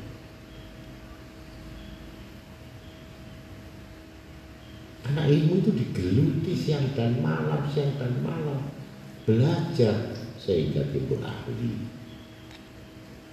Karena kita kan bukan menggeluti ilmu. Ketika menggeluti satu jam, kita sudah digelut sama istri kita. Satu jam kita geluti ilmu, digelut lagi sama anak. Belum lagi kita digelut, timbul persoalan dan masalah pekerjaan. Kita tumpahkan ilmu itu. Nah, maksudnya karena kita ini belum sungguh-sungguh, belum. Kalau kerja sungguh-sungguh saya percaya, tapi kalau belajar sungguh-sungguh itu saya nggak percaya, gitu loh. Paham ya? Nah, mudah-mudahan itu berarti dua pengertian musyahadah sama tadi pemberi nikmat dengan orang yang menerima nikmat. Musyahadah selalu memandang Tuhannya, selalu berbicara kepada Tuhannya, tidak peduli apa yang dia miliki.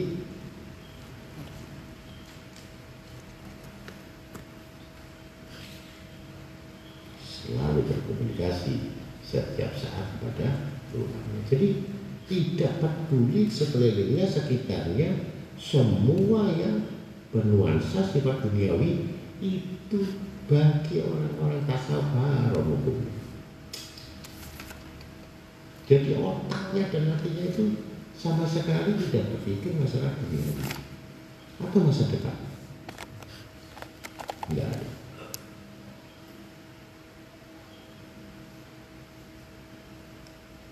Itu yang disebut Musa. Setelah Musa ada, maka menjadi orang yang arif kepada Allah. Mengenal marifat itu mengenal. Dan kalau sudah mengenal, berarti sudah tahu jaminannya. Jadi, kalau orang marifat tadi tidak mengetahui jaminannya, bukan marifat.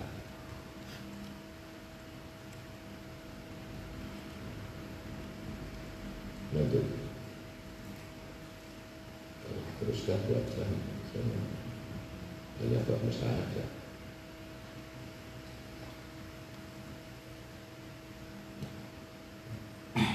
Sedikit melanjutkan pembagiannya, terbagi menjadi empat. Pembagian e, musyawarah terhadap dunia.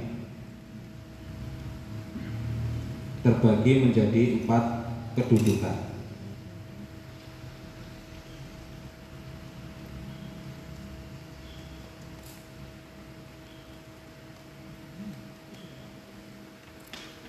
Pertama,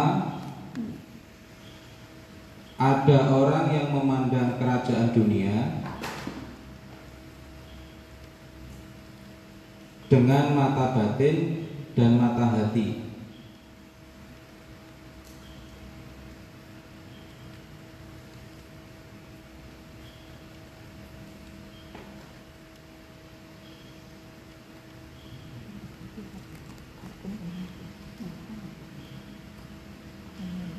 Pertama, ada orang yang memandang kerajaan dunia dengan mata batin dan mata hati.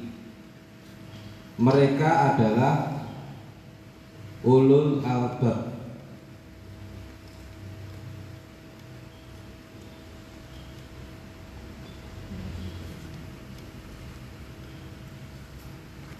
ulul albab atau ulul ulul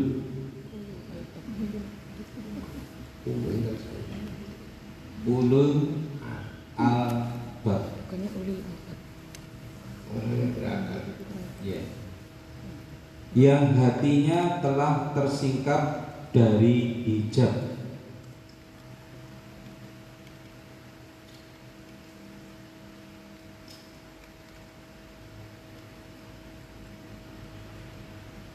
Orang-orang ini pemilik anugerah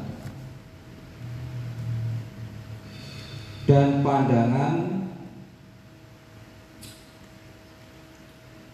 yang dibangunkan oleh kedudukan iktibar.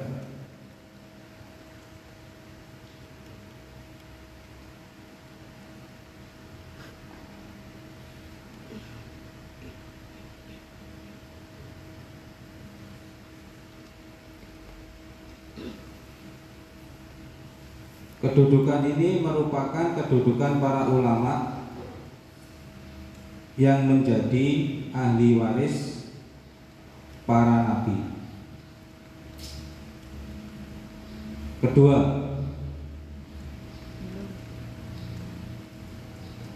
orang yang memandang kerajaan dunia dengan pandangan rahmat dan hikmah.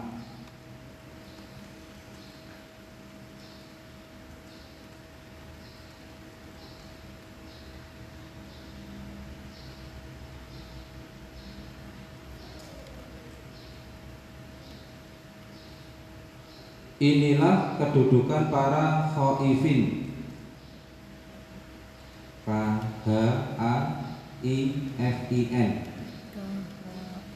kurung buka, orang-orang yang takut kurung tutup.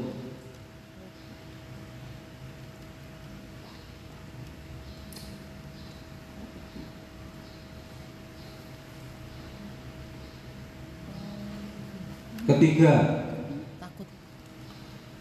orang yang memandang kerajaan dunia dengan pandangan mengutuk dan membenci.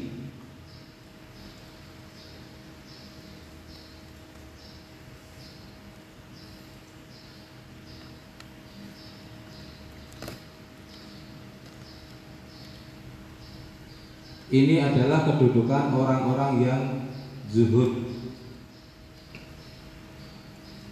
atau zahidin.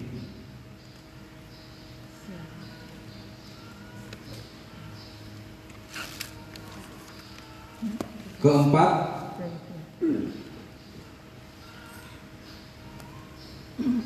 orang yang memandang kerajaan dunia dengan pandangan syahwat dan emosi.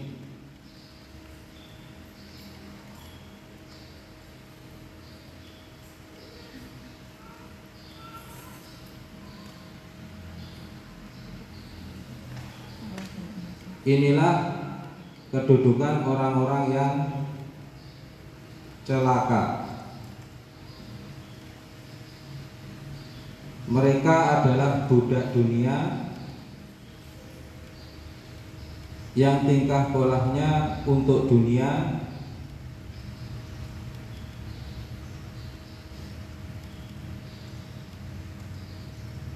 dan merasa sedih karena kehilangan dunia.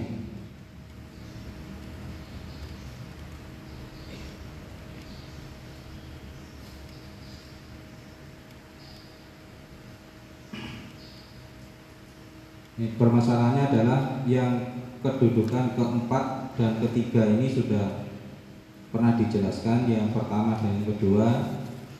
Karena apabila seorang hamba mempunyai kedudukan yang pertama kedua itu, dia memandang dunia ini sebagai ibrah atau hikmah.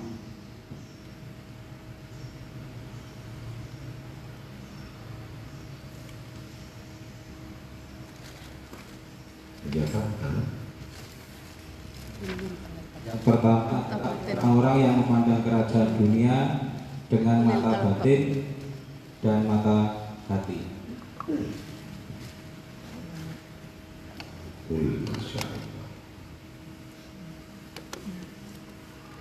Jadi kalau orang itu melihat kerajaan dunia, kenikmatan dunia, kalau dia melihat dengan mata hatinya, maka dia tersenyum dan akan manis melihat orang-orang yang memilikinya. Karena dia tidak tahu akibatnya.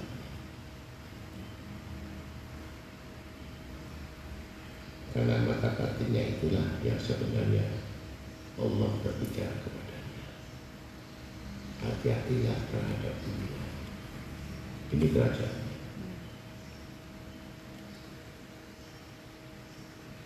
Yang tidak pernah disesali seumur dunia ketika dalam kematian, ketika dia menimbul dunia, menimbul. Orang yang mata, punya mata hati, mata hati, dia tahu itu adalah ujian yang paling besar terhadap hatinya.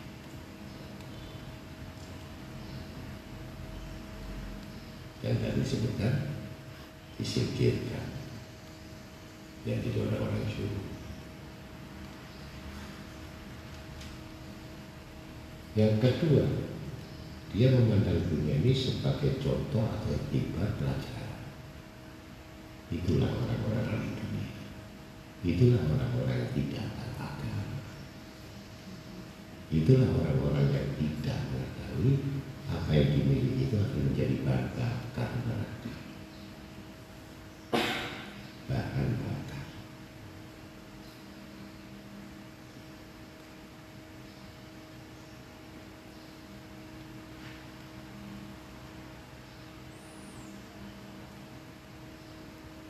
Bahkan saya sudah bicara, jangan berharta, jangan kaya dulu, jangan punya berlebihan dulu sebelum kamu berilmu.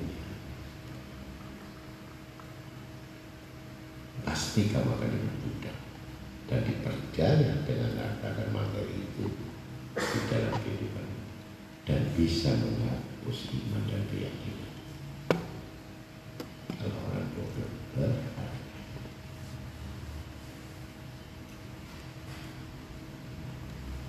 Pasti dia akan membanggakan hartanya dan kemilikannya tanpa disadari.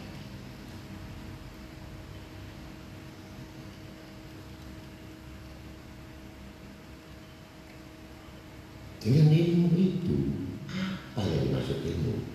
Yang tadi disebut ilmu musyahadah.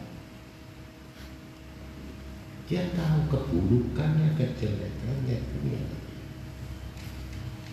dan tahu dunia yang membawa celaka kepada dia. Itu musyahadah. Kalau yang keempat tadi jelas celaka. Kalau dia menginginkan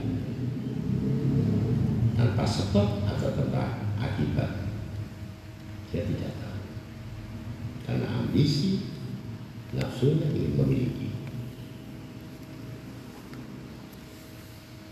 Karena tahu hisabnya, mengatakan, hikmah mengatakan dunia ini harus dipandang dengan hikmah,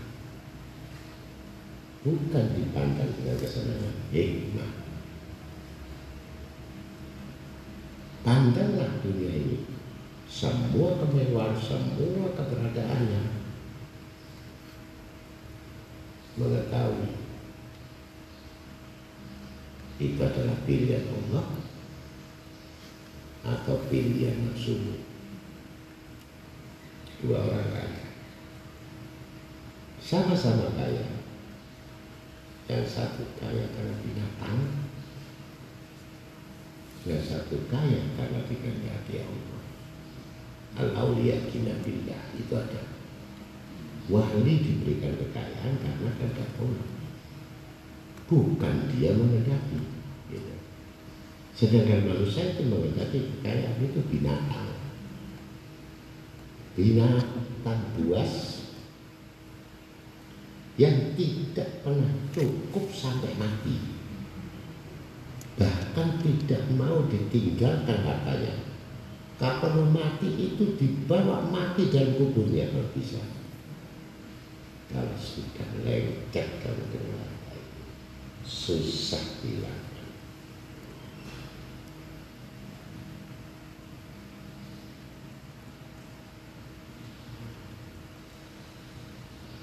Kenapa pelajaran-pelajaran itu demikian untuk mendidik manusia agar jangan serakah terhadap dunia ini? Itu untuk kebaikan manusia itu sendiri, pasti untung dan selamat dunia akhiratnya. Dia tidak keberatan kapan matinya itu, karena tujuan itu musyahadah itu Rabbul Alamin,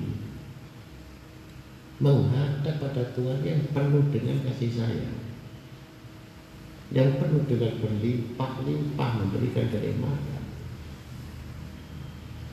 yang dibandingkan kenikmatan dunia, kepuasan dunia ini yang semuanya terbatas. Tapi kesenangan kalau Allah memberikan itu tidak terbatas. Di mana itu letaknya? Sesudah mati.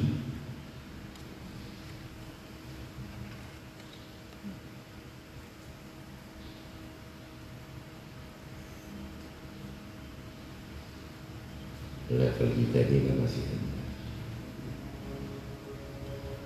Coba tahu kayak perang yang di Rusia, saya baca di YouTube, dua ratus delapan puluh delapan ribu triliun satu hari.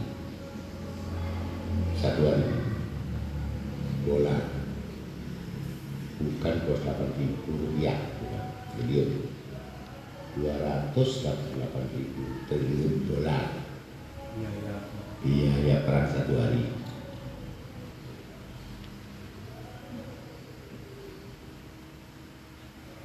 Kalau kita kira-kira sepuluh juta,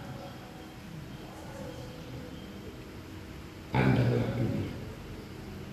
Itulah yang satu hari tidak berarti. Ini yang memerangi, yang diperangi pun negaranya hancur. Berapa ribu triliun lagi itu membangun.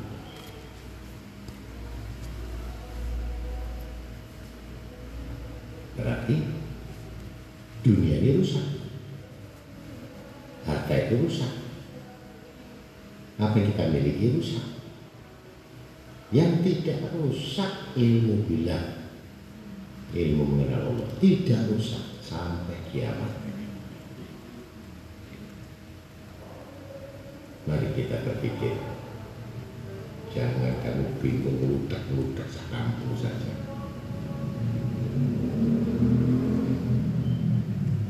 Atau bingung perkara nasib, atau bingung sepiring nasib.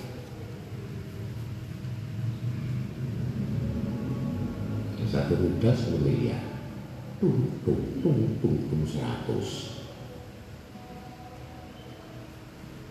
tidak ada satu jam.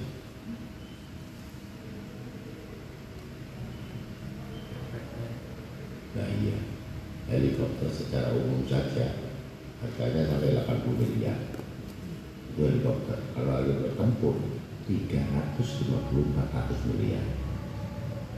Itu belum pelurunya. Berdak, belum-belum ditembak jatuh, tembak jatuh, tembak jatuh, lima ratus setengah habis.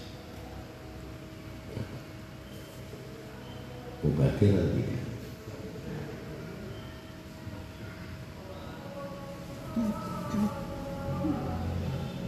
Jadi Al-Quran sudah mengatakan sesungguhnya manusia itu suka merusak. Yang kedua, manusia itu suka berperang. Sudah selesai.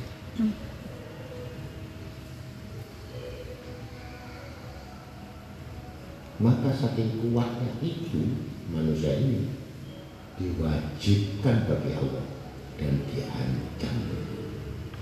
Bersyukurlah kamu. Ini ancaman. Kalau kamu tidak bersyukur dan kamu kufur atas nikmatku, siksaku lah sedih, pedih. Tapi tadi orang yang kurang usaha.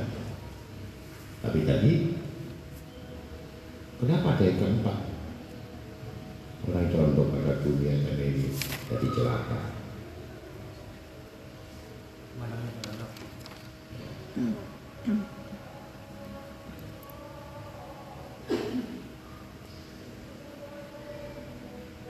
Jadi nggak ada ceritanya orang cinta dunia itu sebenarnya. Pertama banyak masalah, kedua musibah, ketiga ujian, keempat kebingungan, kelima takut kehilangan. Ya. Oh, bisa. Oh, dulu sekarang bisa. Berarti kalau kamu suka tidur, nggak dikit berarti. Ya iya.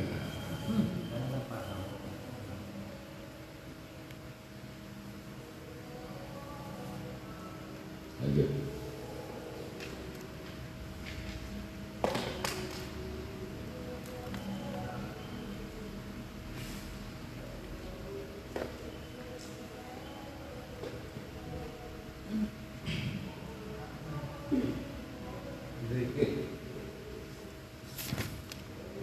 Zikir adalah iman dan ilmu. Iman dan ilmu ini menata seluruh aktivitas amalan hati.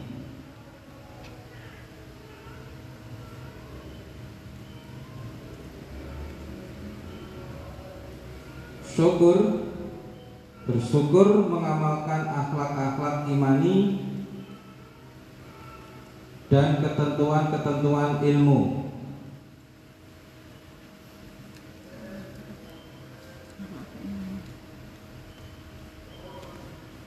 Iman dan ilmu mencakup kepada seluruh aktivitas fisik. Maka perlu dipahami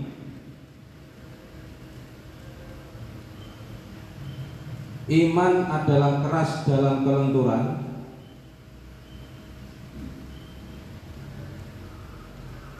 kokoh dalam keyakinan, berupaya sabar,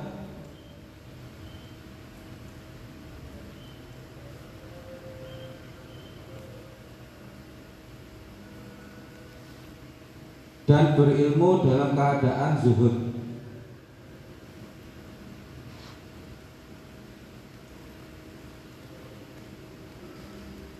Adalah Umar bin Khattab radhiyallahu an ketika beliau membaca ayat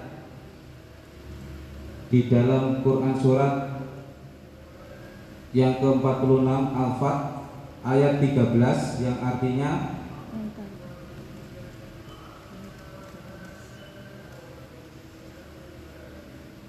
sesungguhnya orang-orang yang berkata Tuhan kami adalah Allah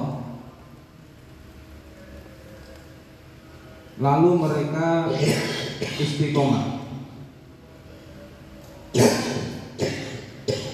Ada satu kalimat pemahamannya, iman adalah keras dalam kelenturan dan dikaitkan dengan ayat Al-Fath atau surat Al-Fath ayat tiga belas tersebut, sehingga bisa istiqomah.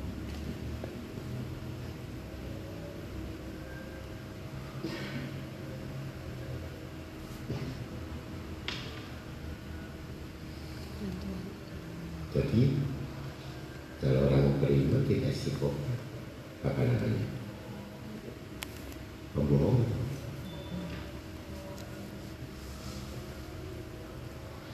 Aku beriman tapi tidak istiqomah.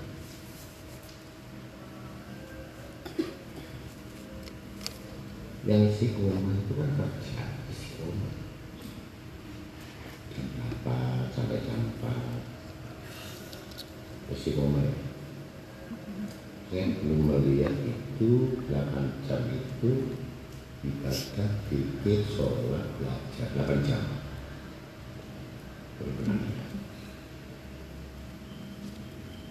Istiqomah itu apa yang kamu kerjakan, urusan dunia dan akhirat harus seimbang. Kalau kamu kerja delapan jam atau dua puluh empat jam, apakah kamu juga bisa ibadah dua puluh empat jam?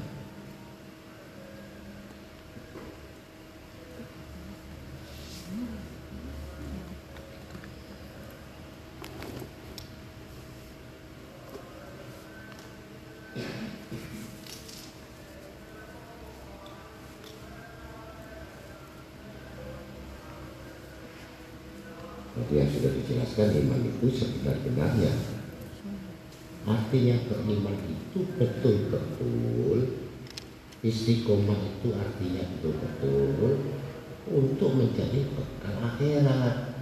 Itu istiqomah. Selama dia mengatakan istiqomah tetapi tidak berpikir untuk mendapatkan bekal akhirat, itu bukan istiqomah.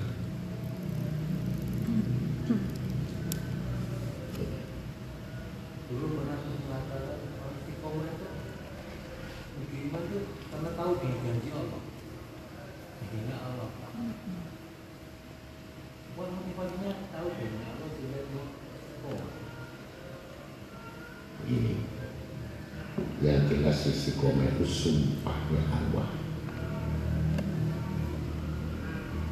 sumpahnya roh untuk selalu berusaha dalam Allah. Itu istiqomah. Berarti dua puluh empat jam, bukan satu jam, bukan dua jam. Mau sudah bersumpah, roh itu bersumpah kepada Allah untuk sujud dua puluh empat jam.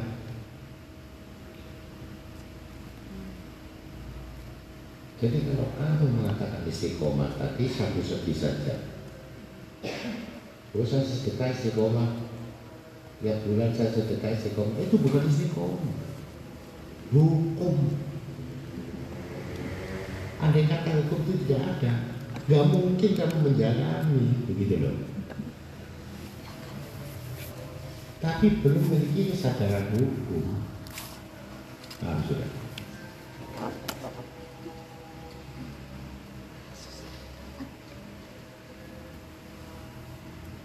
Nanti ada yang sekali saya berjamaah di musola masjid, selalu berjamaah lima waktu, istiqomah.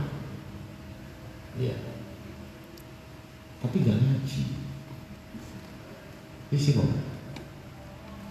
Kok ngaji toh? Sembahyang ijen-ijen, istiqomah.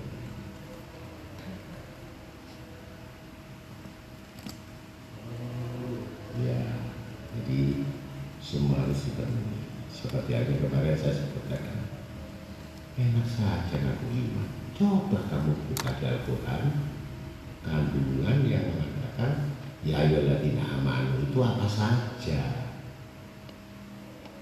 Ada perintah syukur, ada perintah sabar, ada perintah sedekah, ada perintah zakat, ada perintah puasa, ada perintah ibadah. Itu iman itu tidak satu. Saya sekolah, puasa selesai, sedekah sudah, iman.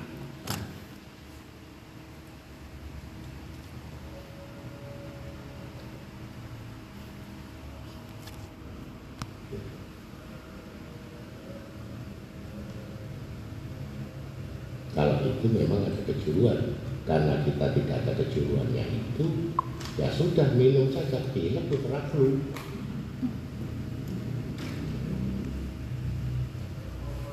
Batuk, oh, minum obat batuk. Tapi kalau kamu niat untuk belajar sungguh-sungguh, harus melihat komposisi. Apa komposisinya? Ngandung gula, ngandung tepung, ngandung zat ini, zat ini. Baru bisa ngasih pasien. Nah, nah kalau kita ya makanan saja, dan minum, tebus resep, minum, selesai.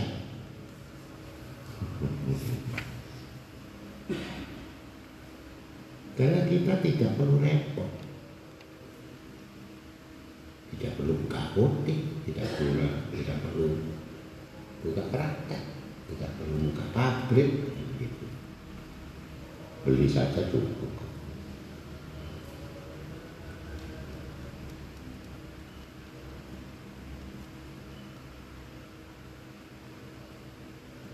Jadi begitulah sampai hati-hatinya orang yang sudah mengaku beriman itu, dia menjaga betul segala aspek semua apa yang dilarang Allah dan semua aspek apa yang diperintahkan Allah kepada kita.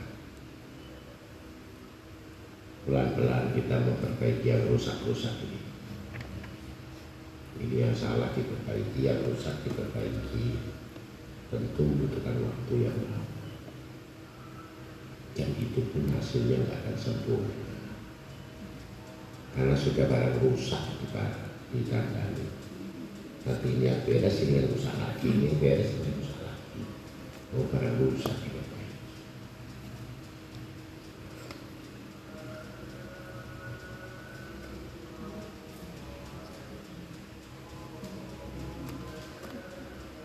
Itulah.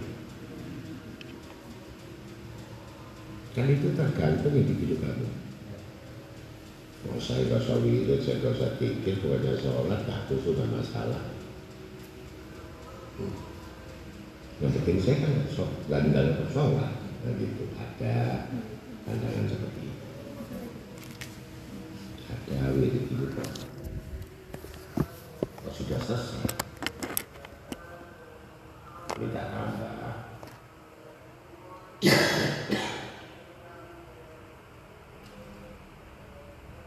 Ada yang kurang puas, ada yang puas. Yang tak puas, baca rotib lagi, baca wirid lagi, baca selawat lagi, baca ini lagi, baca lagi. Tidak pas.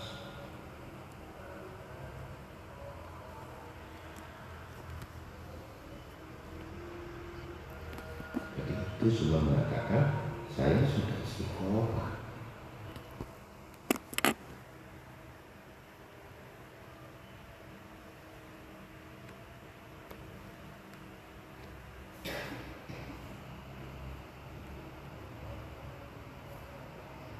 Niat itu harus cocok betul dengan perbuatan. Kalau amal nggak cocok dengan niatnya, nggak cocok dengan perbuatannya, nggak masalah amal. Tapi kalau amal itu harus cocok. Kalau amal dari niatnya, kalau amal dari Allah tidak ada. Bukan dari niat.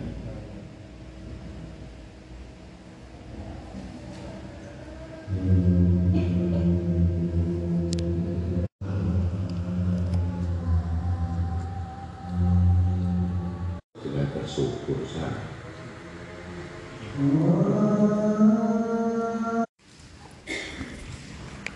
Rasulullah shallallahu alaihi wasallam bersabda,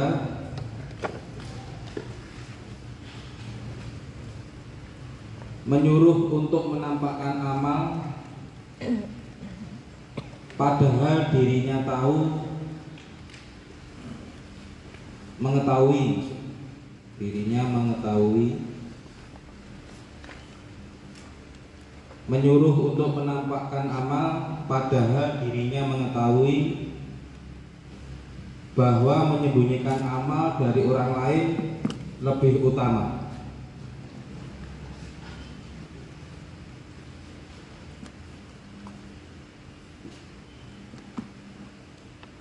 Namun itu diperbolehkan menampakkan amal supaya tidak menimbulkan akibat buruk terhadap orang lain.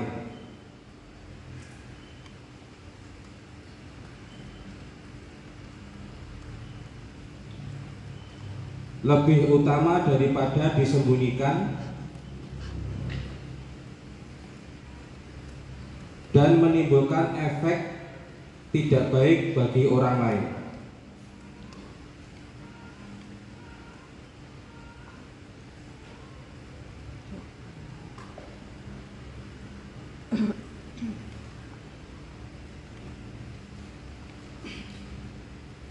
Ini contoh kasusnya ada, yaitu jika salah seorang di antara kalian diundang untuk suatu jamuan makan, jika dirinya sedang tidak puasa, hendaklah dia menghadirinya. Sedangkan jika sedang saum atau puasa, hendaklah dia berkata, "Aku sedang puasa."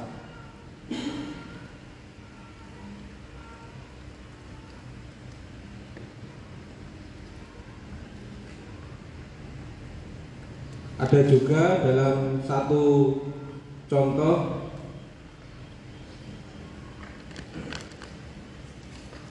ia menampakkan amal karena Allah dan menyembunyikan amal karena Allah Ta'ala juga.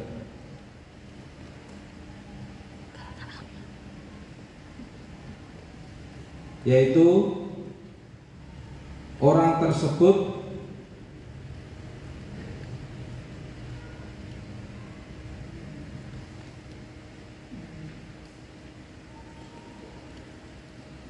dalam permulaan amal dia menyembunyikannya, sedangkan pada tahap selanjutnya ia menampakkan kepada orang lain.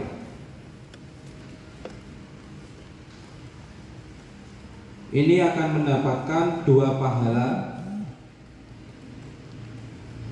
Pahala dari menyembunyikan dan pahala dari keterus-terangan. Contohnya,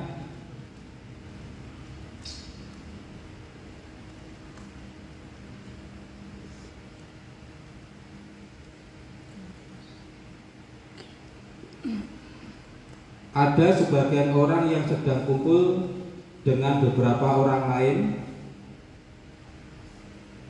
Orang tersebut membaca Al-Quran dalam hatinya secara rahasia,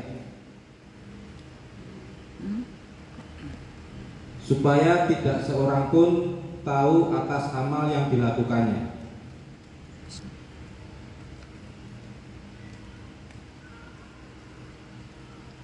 Ketika dia membaca ayat sajadah, maka ia segera melakukan sujud di depan orang banyak. Ini pembahasannya terkait dengan kapan menampakkan amal dan kapan menyembunyikan amal. Yang kedua, dalam satu titik ini tadi contoh sekaligus dia di awal menyembunyikan, kemudian di akhir dia menampakkan. Kembali kepada dia. barang siapa yang diputarkan dunia. Jadi kalau orang yang sudah memiliki ilmu sembunyi atau terang-terangan tidak masalah, dan dikhawatirkan orang-orang awam karena cenderung untuk pamer, cenderung untuk suka dilihat orang. Itu masalahnya. Maka sebaiknya yang pikiran dia tidak sanggup, lebih baik secara sembunyi-sembunyi. Ketika dia sanggup mengamalkan dengan terang-terangan, dengan niat agar perbuatannya itu bisa ditiru orang lain. Tujuannya, tapi kembali niat karena Allah, ini yang susah. Sekali lagi, karena Allah itu susah.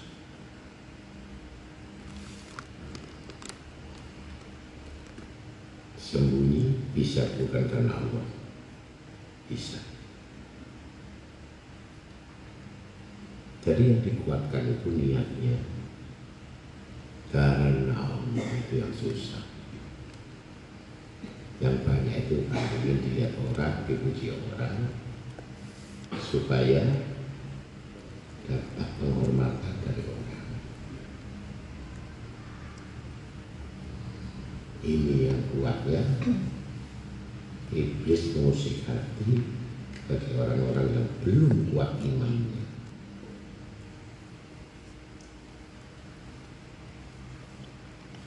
Maka sebaiknya dengan sembunyi-sembunyi, karena kenapa demikian? Orang beramal ini masih kuat tendensinya, motivasinya, harapannya, apa yang diamalkan itu kembali lagi. Itu masalah. Walaupun sudah diterangkan oleh kita, apakah bisa terang-terangan itu buat pelajaran atau ada penyakit liatnya, ada penyakit wujudnya, ada penyakit pamernya. Ini yang bahaya, karena disebutkan orang munafik itu sangat menonjol amalnya dibandingkan niatnya. Sedangkan niat orang mukmin itu lebih kuat daripada amalnya. Niat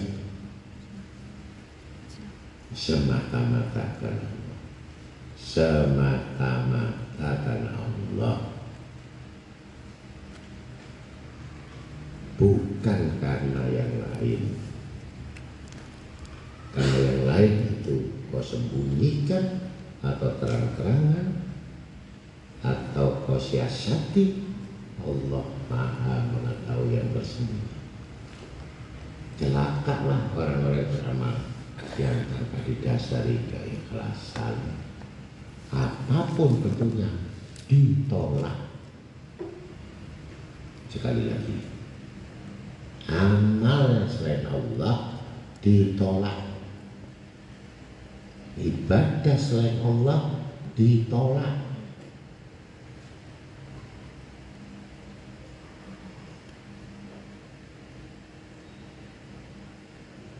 Maka kuatkanlah niat itu sebelum kamu beramal, daripada kamu nanti sia-sia amalmu yang kelihatannya besar, yang kelihatannya rutin, yang kelihatannya ini, tapi dihamburkan amal itu seperti debu berterbangan.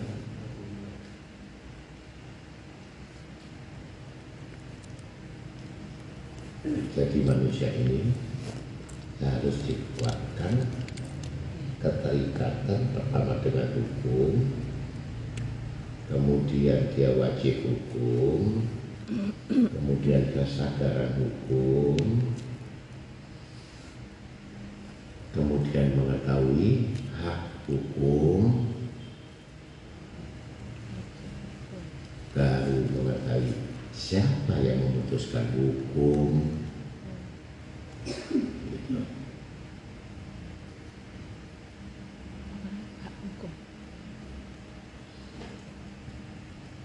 Apapun, sholat sunnah, ngaji, baca sholawat, bukan karena Allah, ditolak.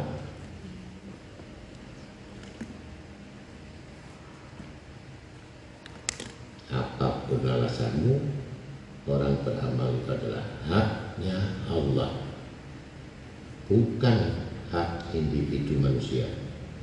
Manusia tidak memiliki hak apa-apa.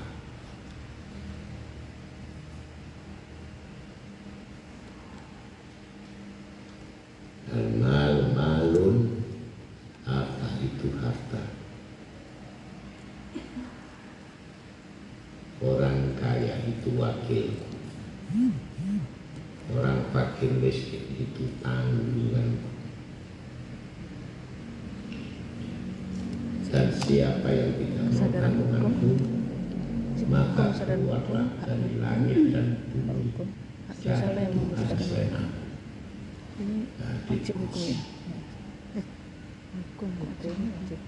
Diusir sama Allah.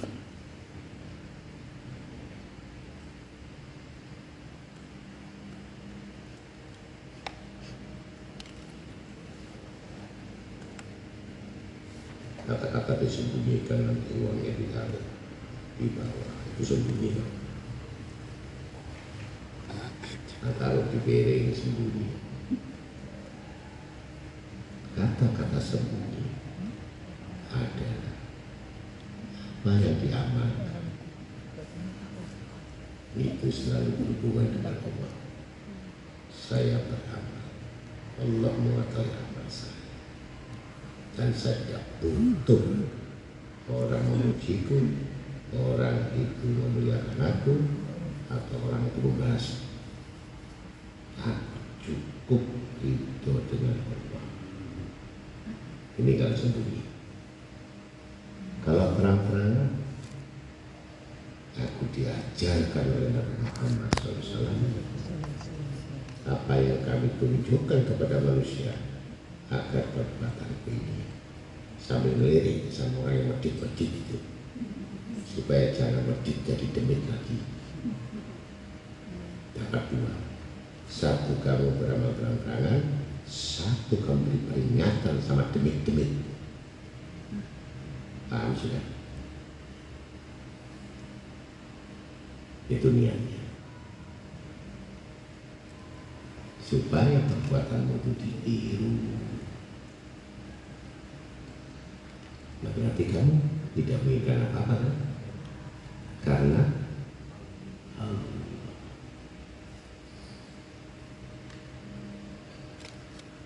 itu butuh belajar tahunan menjadi orang ikhlas.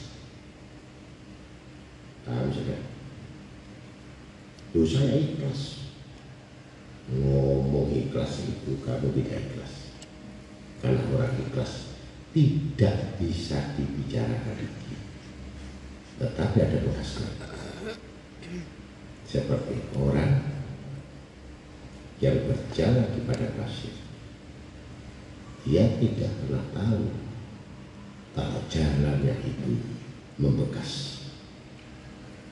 Ada bekasnya, bekas tapak kakinya. Itulah orang ikhlas.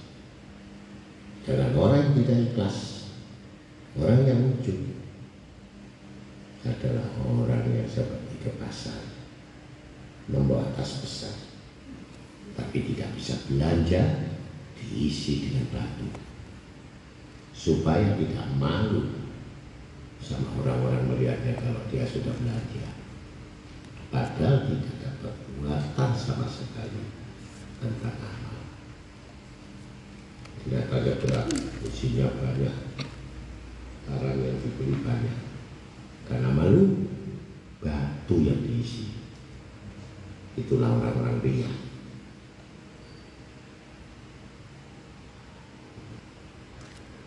Paham sudah?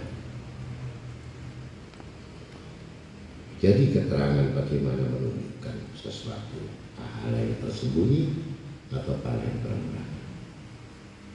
Pertama dia sembunyikan, kemudian dua adalah pembelajaran, pengajaran kepada orang lain, karena dia tidak butuh pahala, dia tidak butuh balasan, karena dia sudah lebih. Apa-apa yang sudah lebih, tidak mungkin dia akan merasa kekurangan. Sedangkan orang yang kekurangan selalu ingin menambahkan atau mencukupi kekurangan. Itulah yang disebut orang kaya hatinya miskin, orang miskin hatinya kaya. Maka perbendaharaan itu tergantung dari hatinya, bukan tergantung bahasa kecilnya beramal. Tetapi dia menganggap dirinya masih kurang, maka pasti menginginkan balasan-balasan yang sebenarnya tidak pantas dilakukan oleh orang-orang yang mengaku dirinya beriman.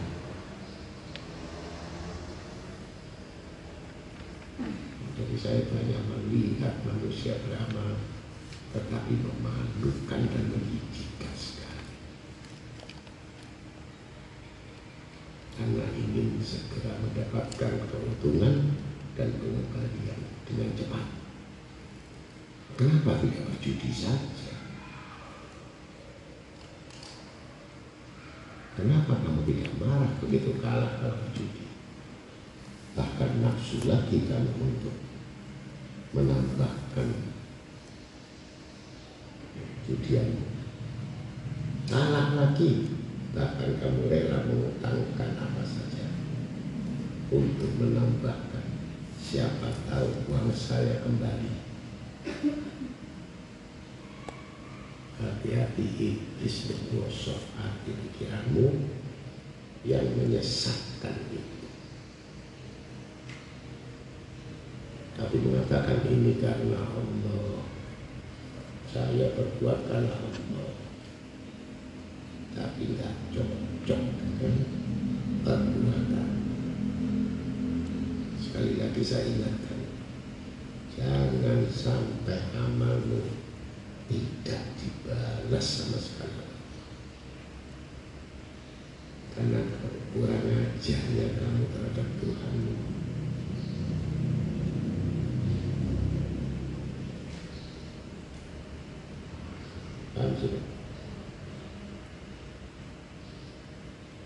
Indah ketika hidupmu kalau karena Allah, bahkan terus menerus kamu ditambahkan karunia nikmat itu terus menerus yang tidak putus-putus sampai hari kiamat.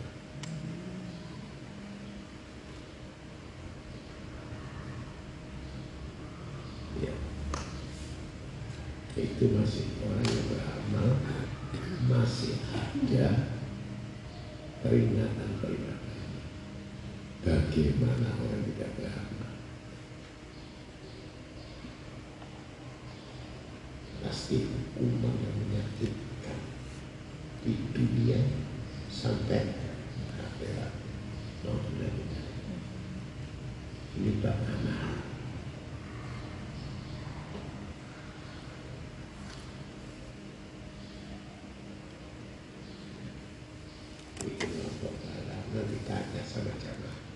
Enak nggak berdoa? Hanya itu sebenarnya ingin mendapatkan satu balasan berupa pujian.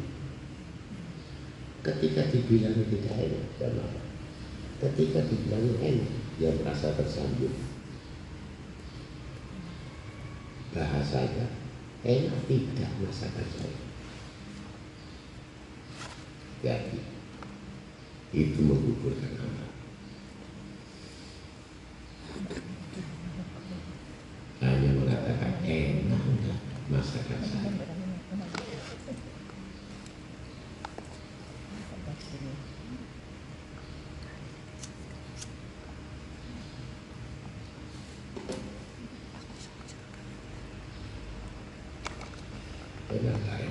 Jadi apa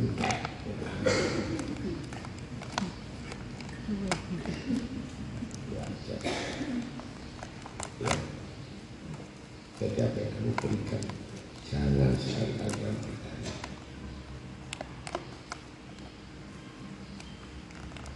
Kalau memang kamu lihat ngaji, acara kamu tidak gugur. Saya dulu banyak drama sekarang. Ketika nanti mati kuburan, lupa. Tidak ada penjelasan sama sekali mana masalahnya. Langsung ditukar kartu bersama orang. Kamu beramal sama sekali bukan karena aku kata, tapi karena manusia, karena ingin dipuji, ingin disebut sebagai orang dermawan, ingin disebut orang yang pemurah, padahal kamu sama sekali tidak sama sekali karena Allah. Gugur semua malam, tidak berbekas. Alhamdulillah. Ini cuma saya nasihat, perbaiki niatmu, perbaharui niatmu, perbaiki, perbarui, agar bisa betul-betul beramal karena Allah.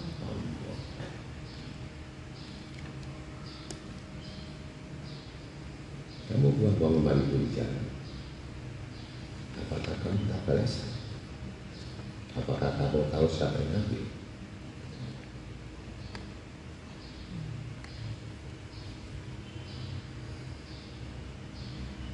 Kalau susah kamu ikhlas, dua juta buang seratus ribu sana-sana ini di jalan, latihan ikhlas. hmm? Berarti kamu tidak punya kepentingan, kan? Punya kepentingan atau tidak? Kalau kamu itu kamu belum di jalan, tapi kamu mengatakan uang ini tidak berharga, itu baru ikhlas. Tapi kalau kamu beri seseorang atau membantu seseorang, omong kosong kalau kamu ikhlas. Saya bicara di mushola,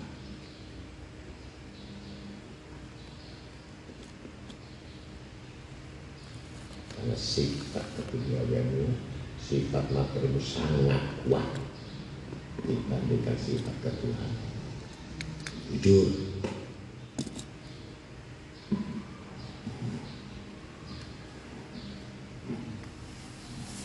betul.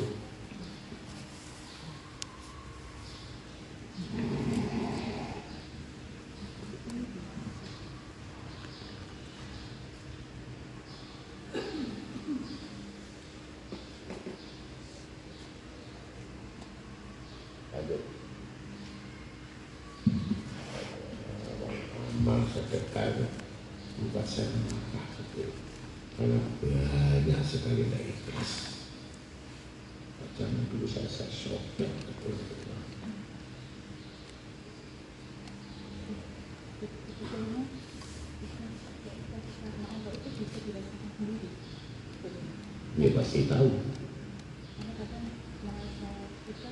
Kenapa tidak ikhlas? Karena kamu punya rasa milik. Kalau kamu katakan ini milik Allah, ikhlas. Tapi kalau kamu ini milikku, sampai mati sampai kiamat tidak ikhlas. Kamu ini milikku, hartaku, uangku. Mulut ngomong ikhlas. Andai kata uang itu bisa bicara, tak suruh bicara. Uangnya itu bisa ngomong sama saya.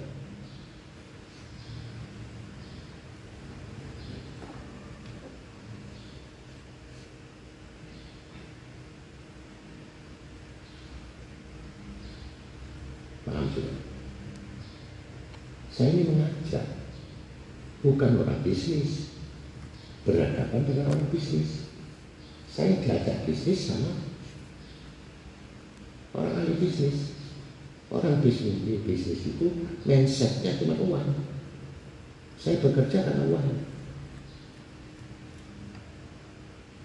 Saya untung tuh uang. Tidak ada yang mengatakan saya untung tuh pahala, nggak ada. Itu orang yang jalan di akhirat. itu bicara pahala. Tapi selama kamu injak dunia dan selalu menghitung dan mengutamakan uang itu sebagai imam kehidupan kamu, berarti itu milikmu, bukan milik Allah. Milik Allah itu Al-Quran. Bahagia.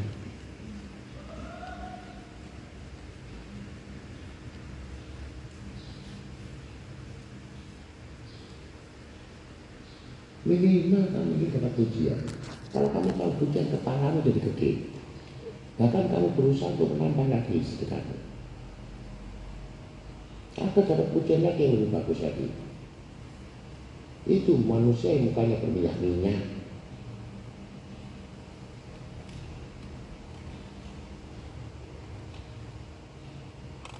Hati-hati, ikhlas.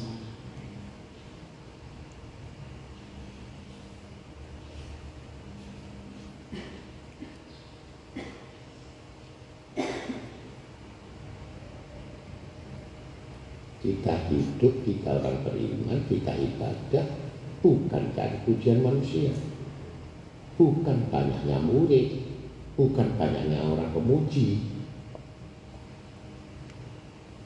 Apakah amalmu diterima atau tidak? Itu yang ditakutkan.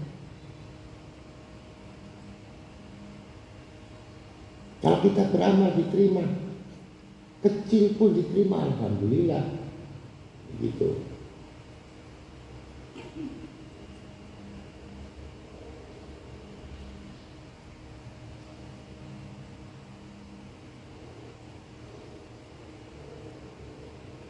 Jujur kamu kalau beramal, punya tendensi motivasi atau tidak? Di depan saya kamu ngomong jujur. Buat motivasi, buat tendensi, buat keinginanmu, atau kamu buru pahala? Jujur.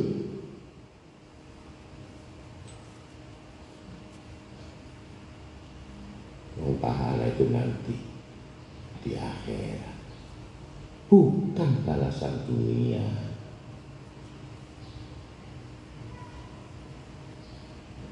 Tadi yang sudah dikatakan pertama, orang awam cenderung cenderung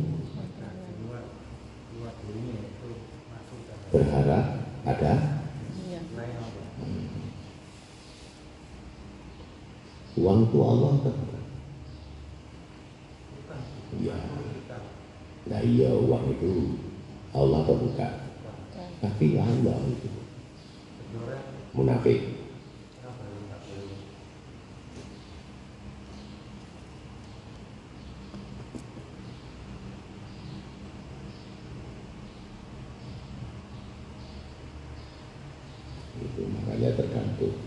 Hati-hati beramal, jangan sampai saya membuat marah. Paham sudah? Satu niat, perbarui niat, perbaiki niat, agar jangan sampai dapat bisikan dari iblis. Rugi kamu, pertimbangkan kamu. Uangmu itu sangat sulit dicari. Iblis.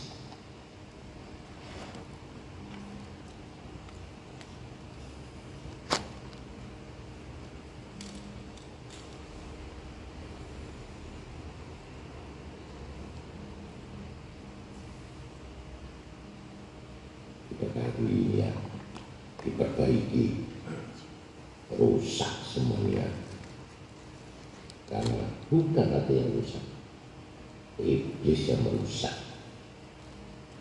pikiranmu, hatimu, sehingga kamu bukan selain, bukan pada Allah, pasti selain Allah. Bayangkan, itu amal tidak diterima. Sudah saya terangkan, selain Allah tidak diterima. Kok seneng, kok suka kamu amal dan diterima? hmm, Sudah jelas.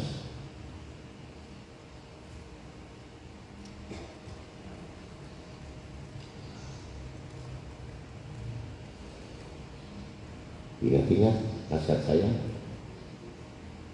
tiga puluh tahun yang ngaji, dua puluh lima tahun yang ngaji, apalagi yang baru ngaji.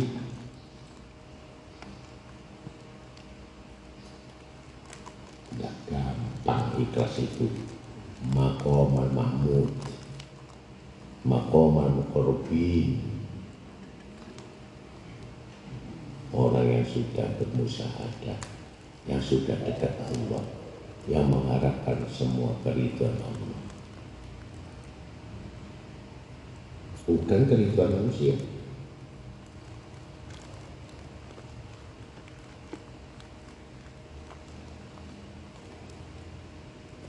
Makanya saya selalu berkata, niatkan orang tua kamu, niatkan untuk pengampunan dosamu, insya Allah belajar ikhlas. Itu tidak perlu pertimbangan lagi, karena sudah jelas menghadiahkan orang tuamu anak yang soleh. Yang kedua, mengampuni dosamu, gembiralah mereka yang dapat ampunan dari Allah. Nah, begitu. Apa artinya balasan itu kalau dosa kita nggak diampuni, amal kita nggak diterima? Hah? Memalukan. Ini orang bodoh yang beramal, walaupun tiga puluh tahun ngaji, apalagi ini dilihat orang.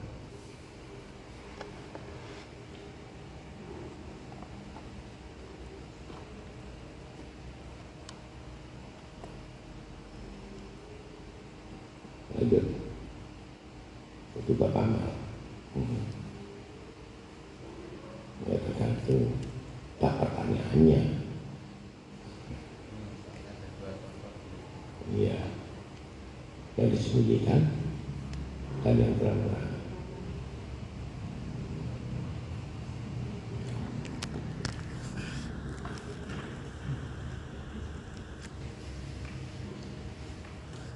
Masih dalam kitab yang sama tapi paragraf yang berbeda.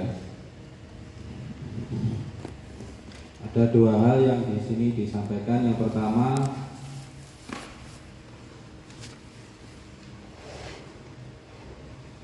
pertimbangkanlah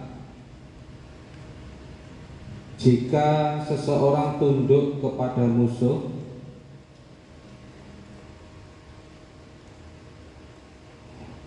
dalam meninggalkan amal karena manusia, suatu saat ia akan tunduk kepadanya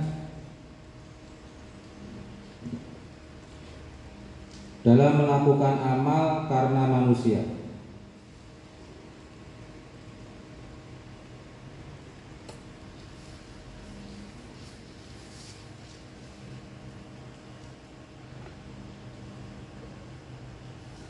Yang kedua, harta jika dikumpulkan dari sisa perdagangan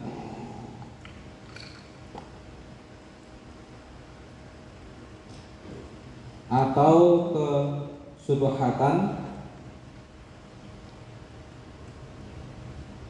suka mengajak nafsu untuk menghabiskannya secara sia-sia, dan seolah-olah amal soleh yang ditampakkan tersebut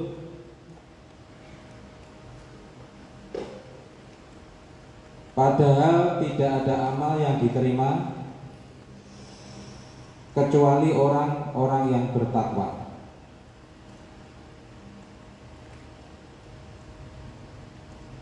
Ini diriwayatkan ada seorang laki-laki yang berpamitan kepada Bishr bin Hard, B I S Y R bin Hard, H A R T S, rahimahullah.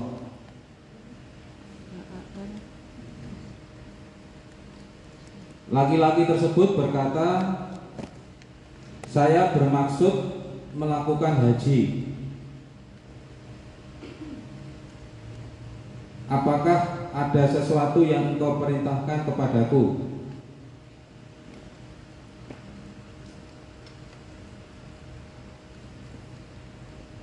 Kemudian Bisir berkata, berapa biaya yang engkau siapkan?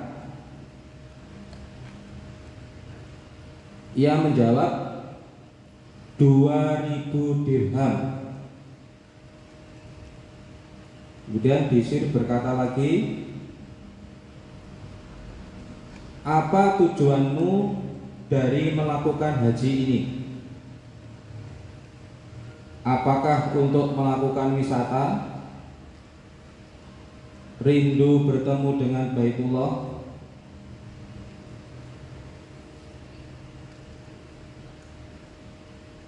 Atau mencari ridha Allah Ta'ala?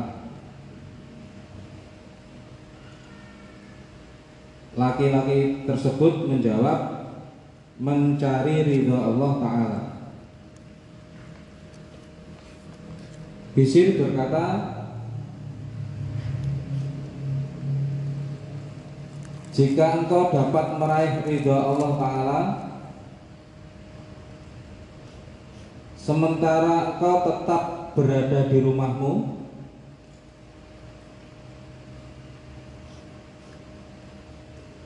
dan engkau menafkahkan uang sebanyak dua ribu dirham tersebut,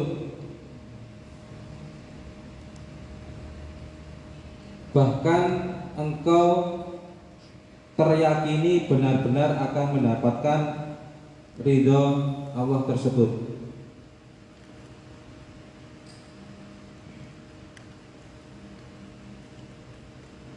Apakah engkau mau melakukannya? Laki-laki tersebut menjawab, tentu saja. Kemudian Bisir berkata,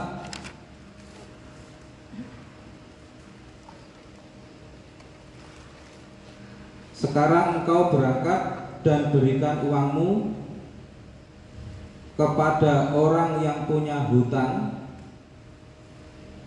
supaya ia dapat melunasinya. Orang fakir yang sangat butuh,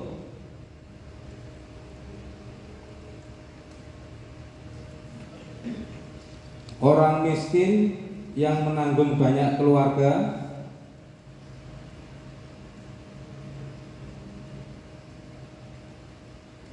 dan orang yang mengurus anak yatim supaya anak-anak tersebut merasa bahagia.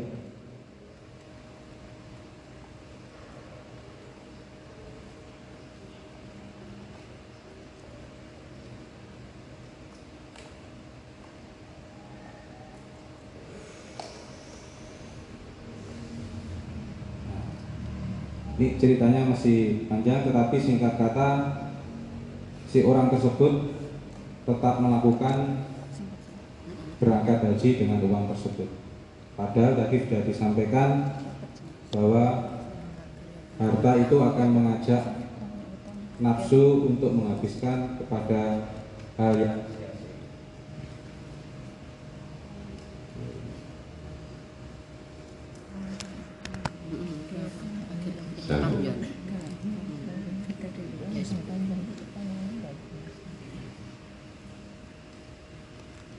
itu sudah kami lakukan oleh tahun delapan. Tidak ada yang sanggup.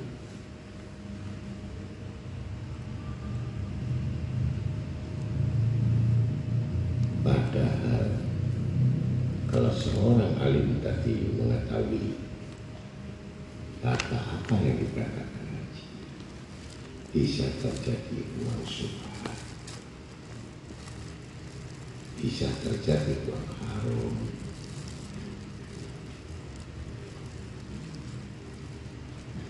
Bisa terjadi supaya dihormati orang. bisa terjadi malu sama tetangga. Tetangga saya suka kasih semua, saya enggak. Karena orang tersebut belum memiliki ilmu hakikat.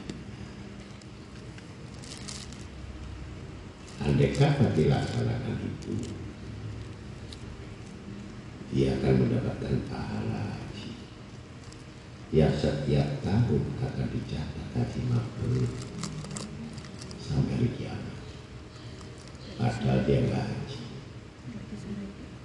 karena doanya nayati, doanya orang fakir miskin, doanya orang-orang yang butuh. Haji bukan tidak boleh, tapi sifat individu manusia. Tapi sifat memberi adalah sifat Allah. Tinggi mana tapi bukan. Makasih.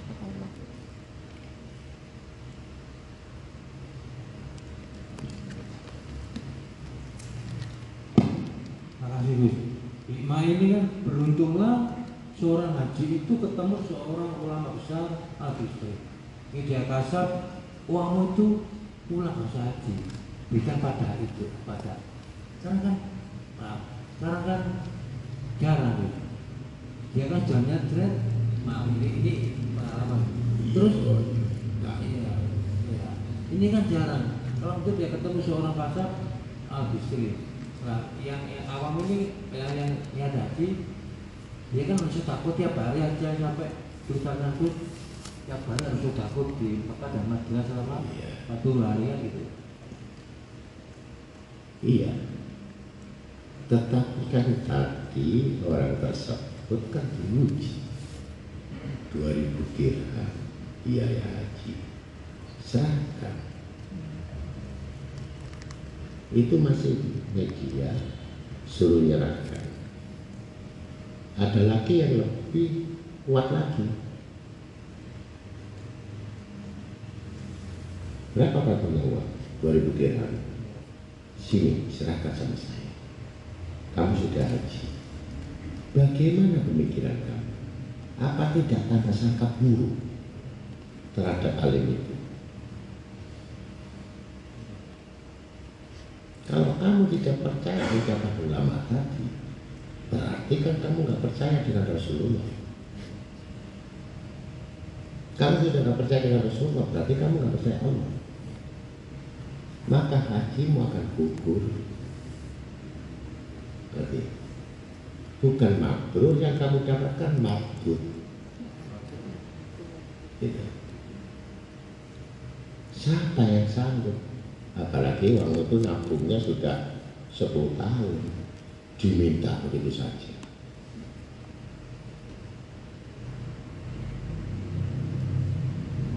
Jadi kalau bisnis tadi masih untung, bagikan sama pakai, bagikan situ. Ini enggak, enggak lagi, lebih tinggi lagi. Serahkan saya, pulang kamu sudah haji. Gimana kira-kira?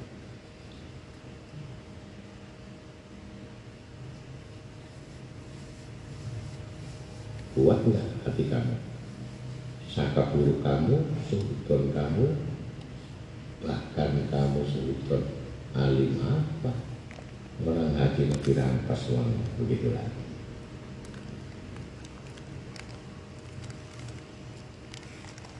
Ilmu seperti itu tidak bisa diterapkan kepada orang-orang yang baru belajar. Yang belajar pun yang sudah puluhan tahun tidak sanggup.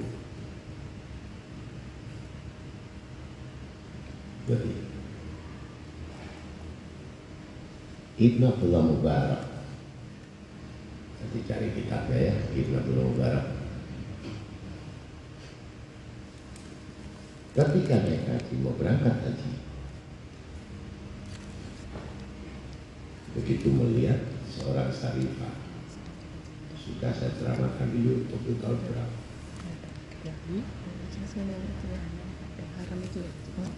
Yang bangkai ayam, dari bangkai ayam tumpukan-tumpukan dari tong sampah, ditemukan ayam yang sudah jadi bangkai.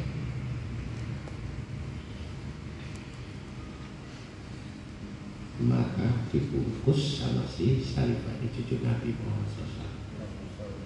Begitu melihat, kaget.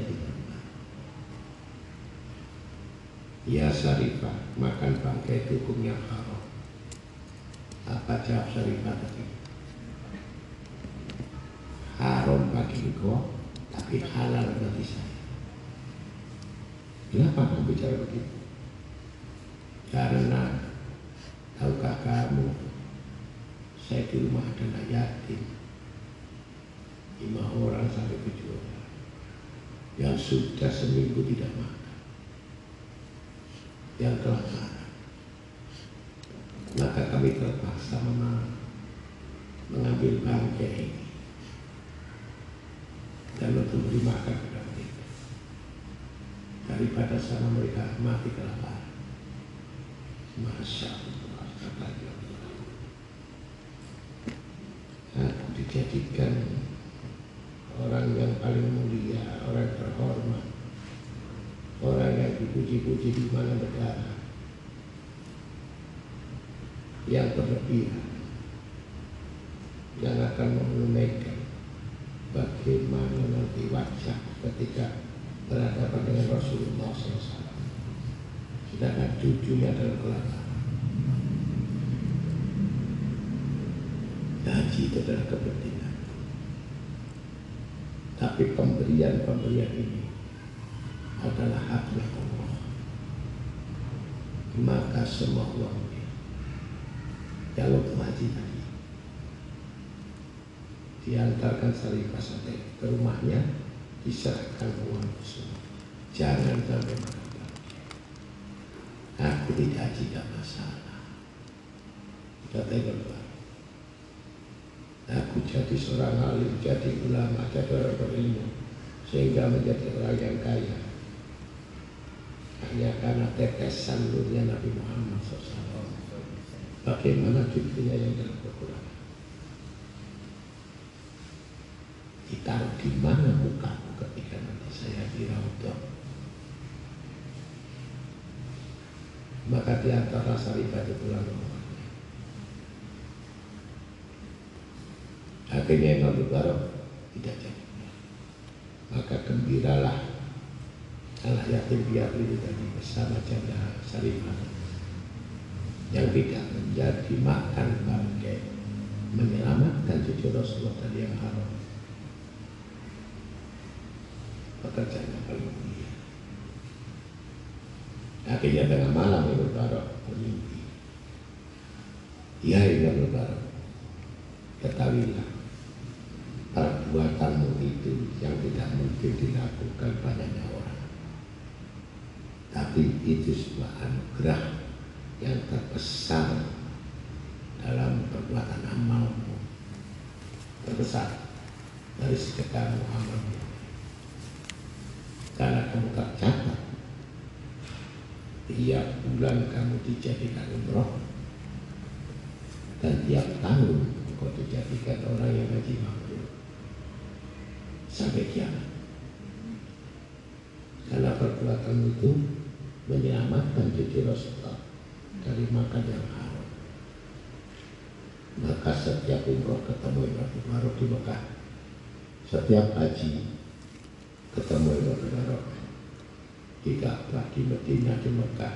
Padahal Imam Mubarak di rumah. Itulah kemuliaan orang yang tepat sasarannya, mementingkan orang lain daripada mementingkan dirinya sendiri. Dan perlu saudara-saudara mengerti, titel haji itu hanya di Indonesia. Di luar dari Indonesia nggak ada.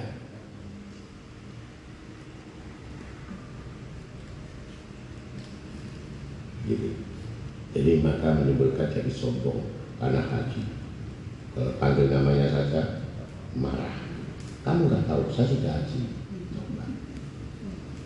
Kamu bantu saya sudah haji.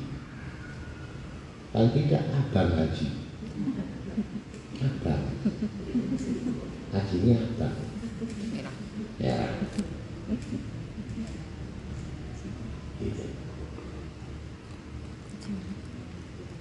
Ini perlu pembelajaran. Sehingga amal-amal itu dipraktekkan oleh ulama-ulama yang kasar.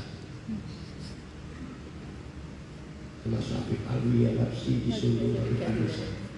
Setelah menguji muridnya atau orang itu, saya mau rebut, datang, nanti coba kamu mesti lagi. Marah, kecewa, tetap ngotot haji. Maka timbul kecelakaan di sana. Tidak bisa lumpuh. Kemudian diberi sakit lumpuh. Jadi boleh datang lumpuh sampai terakhir, pulang-pulang, dijemput ambulan. Jadi panahnya tidak ada, uangnya sudah habis, diberikan lagi sakit. Begitulah. Itu yang disebut hikmah.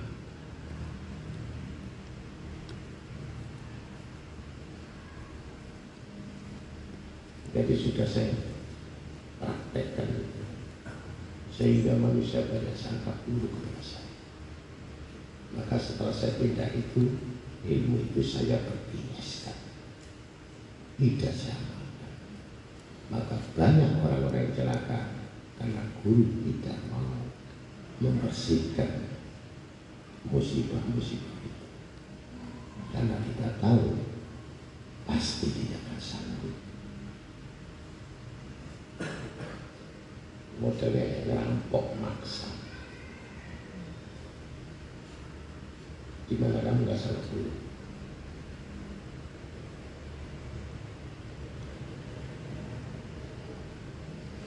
Bahkan di gedung Anda ada seorang janda tua miskin, hanya jual saja rokok, dan rumahnya mau disita karena itu yang gitu. Kita tolong bisa. Tapi saya katakan, hukum bukan perasaan, petunjuk itu bukan perasaan, harus dijalankan. Seperti yang Nabi bilang, sembelih anakmu, tidak ada kompromi, petunjuk. Nangis-nangis nggak bersama saya. Insya Allah itu insya Allah lama dulu. Rumahmu ingin gak sita, rumahmu ingin selamat, siapa ditempati sama bisa jualan. Itu ada kalung sampai yang itu yang dikandungi paling lima gram itu boleh saya minta.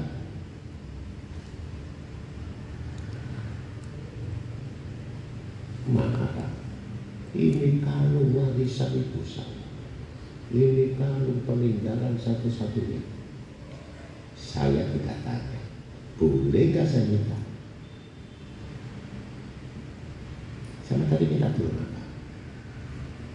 Cuma saya mau disita besok, sudah di modelnya. Dan saya jawab, boleh nggak kalungmu saya minta? Lapor sama Kiai Asari. Begitu ditanya kata kiainya, Kiai Waki Kiai, gini. Kalau tahu, ketawa-ketawa saja, orang ngerti. Cepat lepas. Besok saya nggak mau. Sekarang. Lapor sama Kiai Asari, Kiai saya minta tolong ini kau tidak lepas. Apa ada hadis? Waduh, saya nggak berani. Sama aku sana, jangan main-main saya. Kasihkan aja. Dulu aku sampai ini, mau saya mintai pendapat sampai pertama mereka. Ya karena saking sayangnya peninggalan dari orang punya duit. duit sudah ada. Baik. Apa yang terjadi? Besoknya rumah sudah disita, warung sudah terbakar habis.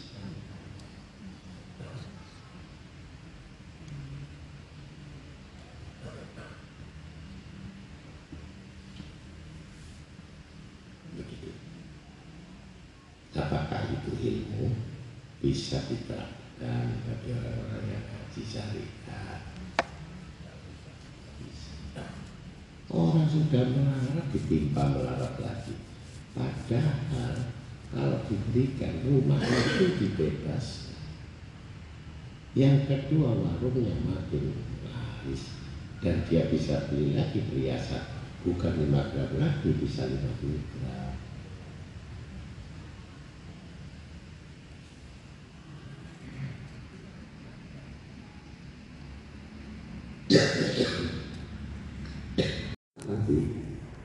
Kita berjabat nanti kira-kira harus jelas. Allah minta uang tiga ratus lima puluh ribu, uang kecil, jadi ribuan koin. Jangan uang besar, jangan uang lima ribuan, uang koin. Bilang sekarang, karena sibuk melayani pembeli paling laris itu materialnya, besi, semen, semua.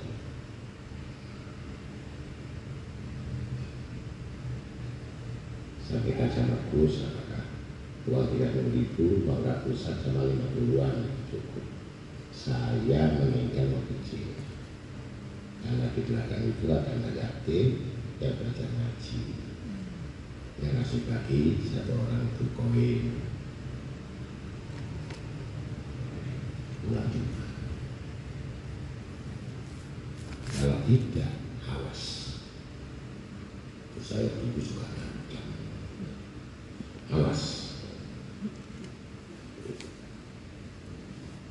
Akhirnya marah dia, tidak pergi. Dia bilang apa minta bukan gitu. Tapi nggak di depan saya, tapi saya dengar telinga saya. Oh, ya tunggu saja nanti kamu lihat lagi nih. Jam satu jam belum ditanya apa. Langsung isi semen titik orang tiga ratus lima puluh juta. Titiku kontan. Kepada Tuhan yang ayah. Cuma tiga ratus lima puluh ribu, bukan tiga juta setengah. Nah, aku beriman. Berhentikan apa yang kamu mau dicoba. Itu maksudnya teguran supaya kamu tutup tubuhmu supaya siap-siap dari Jumat. Pertama, peringatan. Yang kedua, kena kafaroh ganti rugi itu tiga ratus lima puluh ribu. Jadi beli barang di tanpa mencoba tapi lapangan disuruh buka di situ. Nah sebenarnya kan nggak tahu nanti alamatnya biasa selesai nggak berbayar. Begitu terselesai dia balik diangkut barangnya. Oh nggak ada bangunan ini salah. Jadi enam belas ribu tiga ratus lima puluh juta hanya gara-gara berat tiga ratus lima puluh ribu. Begitulah. Tapi alhamdulillah ilmu itu sekarang tidak saya amalkan. Padahal itu lebih bagus sebenarnya, lebih cepat daripada kamu doa sunat. Lebih cepat. Sepuluh tahun kamu wirid sebujuk itu tidak mungkin kamu bisa dapat rezeki sekian. Tapi dengan yang mendadak seperti itu, langsung kontan sampai satu hari kalau ganti. Bayangkan, lebih bagus apa enggak? Tapi sakit, nah itu masalah. Iya, sudut pasti, nah, itu loh. Nah kalau sudon ya gagal.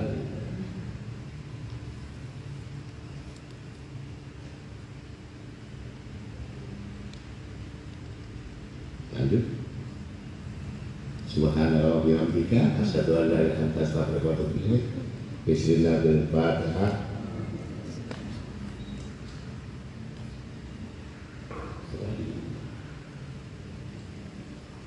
Meningkatkan jarak jam empat kali untuk pasien orang yang jam empat.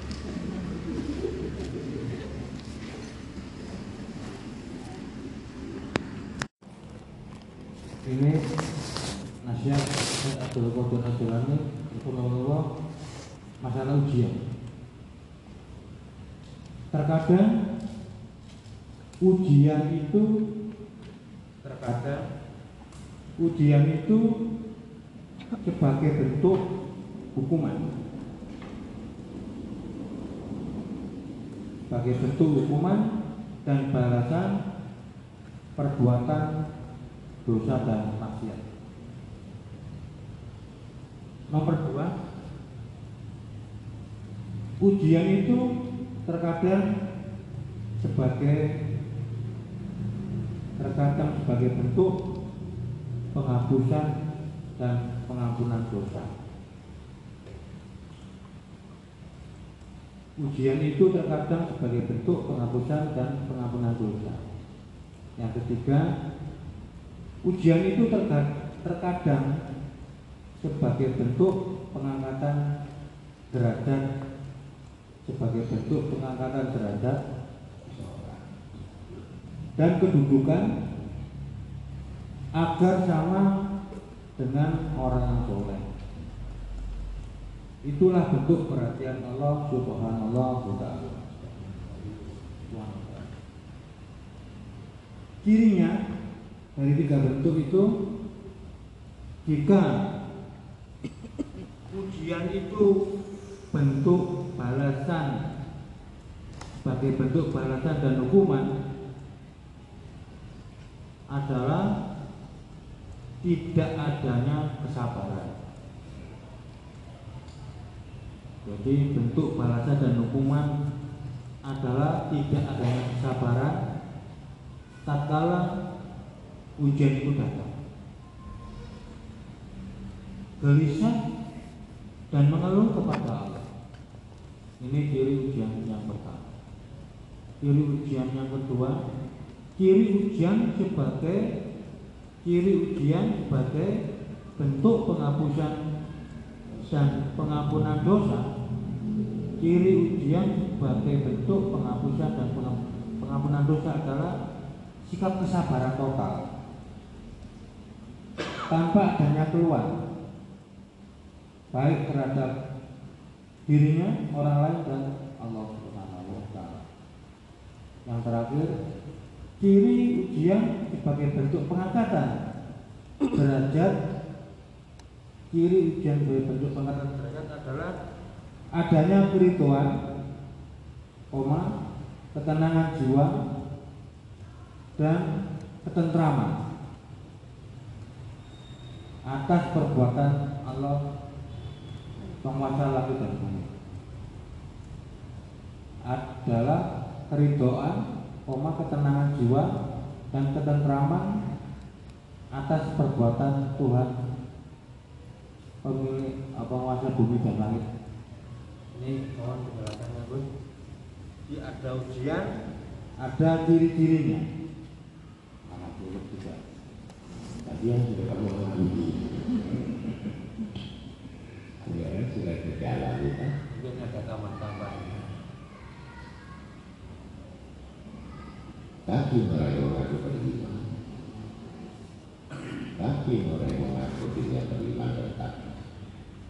Maka bahasa musibah itu diartikan musibah, padahal musibah. Tapi bagi orang yang munafik, orang kafir, orang muslim, orang fasik, itu pasti mengatakan ini musibah. Dia tidak akan mengatakan itu ujian, karena dia tidak tahu bagaimana cara mengembalikan sesuatu perkara kepada Allah. Jadi yang manusia itu segala sesuatu yang bisa mengembalikan kepada Allah, karena sadar dari Allah kembali kepada Allah ujian bagi siapa? Bagi orang beriman. Maka timbul sholat taubat, timbul sholat hajat, timbul sholat tahajud, timbul wirid. Maka dianggap itu ujian. Tapi orang munafik, orang fasik itu apakah bisa mengerjakan wirid, mengerjakan sholat malam? Bahkan dia nggak sekerjakan akan meninggalkan sholat. Maka dibilangkan musibah. Gitu. Jadi kalau kita melihat dasarnya dari ayat-ayat ini, artinya kita harus berpegang sesuatu yang menimpa manusia, sesuatu yang menimpa buruk dan yang tidak menyenangkan dalam kehidupan kami, itu atas perbuatan. Nah, jadi kalau kita ada sesuatu yang tidak menyenangkan, sesuatu yang menakutkan atau terkesan, ini karena dosa dan kesalahan kita. Tapi kita tidak mengakui kalau itu dosa dan salah. Karena saking kuatnya egoisnya manusia ini, disitu dia harus beralibi alasan. Tapi sebenarnya itu adalah bentuk dosa yang dilakukan sengaja atau tidak sengaja, bentuk hukuman. Tapi karena dia tahu atau beriman, maka dikatakan ujian. Gitu. Dengan ujian ini agar Allah Ta'ala mengampuni dosa-dosa dia dan mencabut semua kesusahan dan kesalahan itu. Jadi rahmatnya itu yang bersatu. Gitu. Itu yang pertama tadi. Yang kedua, kenapa Allah Ta'ala membuat kepada manusia ini susah terus-menerus? Sama sebenarnya. Itu karena kesalahan. Tapi dengan apa yang ditimpakan dia, berapa sakit, berapa musibah, berapa ya sempit rezekinya, itu adalah bentuk pengampunan. Jadi Allah mengampuni dengan cara dengan musibah. Nah yang ketiga ujian berupa fitnah, berupa keburukan juga. Tapi sebenarnya itu akan mengangkat derajatnya. Jadi kalau orang alim ulama itu tidak pernah mendapatkan fitnah atau tidak pernah mendapatkan kesalahan, dia gagal dari orang alim. Karena fitnah itu, keburukan kejahatan itu adalah untuk membuatkan ilmu yang disebut fitnah. Jadi, jadi kalau kamu ingin tahu siapa wali-wali itu gampang. Kita fitnah dulu habis-habisan. Apakah dia tutup atau lari atau penghabisan atau masuk penjara. Habis. Tapi kalau sudah dipindah bisa-bisa, dia makin tinggi dan muridnya makin tambah. Jadi mau digulingkan itu nggak bisa. Itu tanda-tanda seorang. Maka dihancurin nggak bisa-bisa.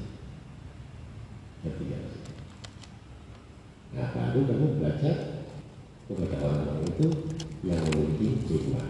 Jadi tidak disebut orang hikmah yang tidak melalui proses dengan pengajuan, mulai kehormatannya, harga dirinya, wibawaannya sudah dilecehkan semua.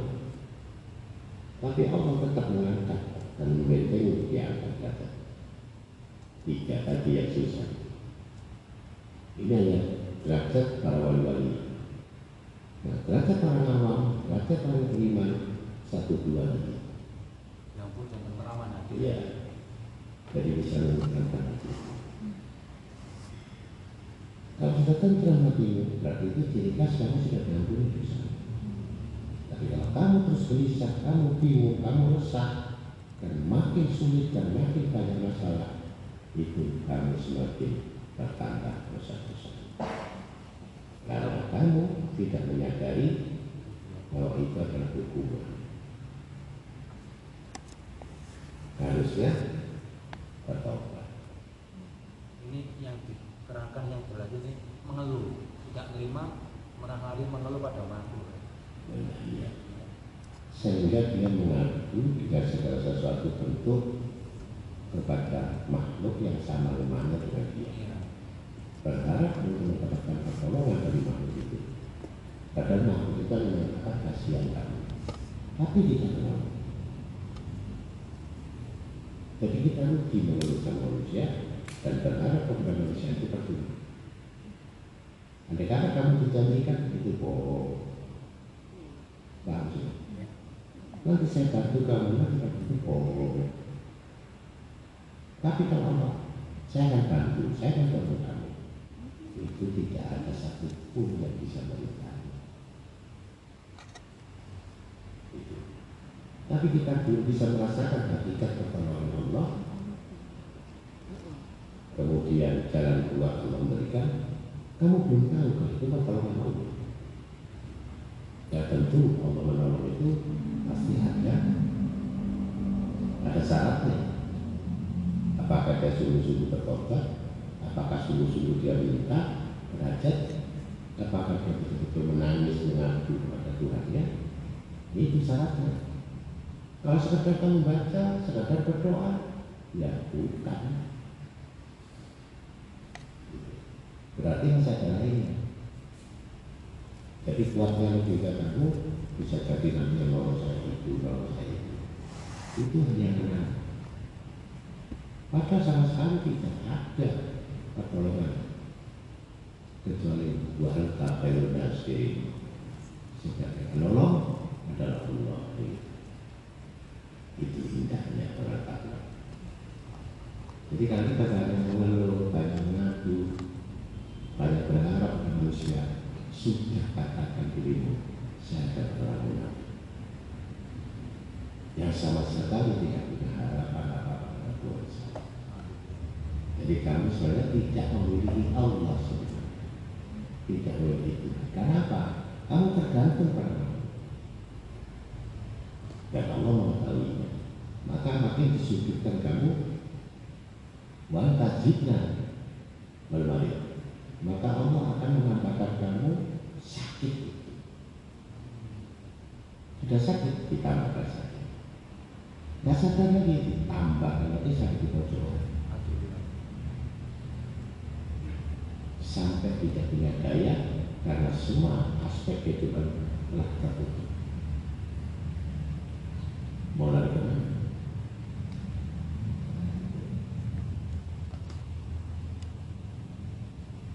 Jadi disebut ujian tadi bagi orang beriman.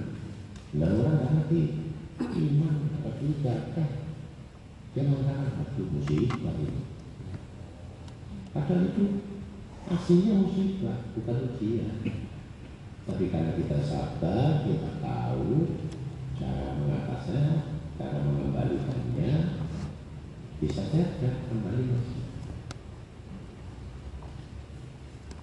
Niscaya kami terbuka, jangan keluar. Dari yang paling utama,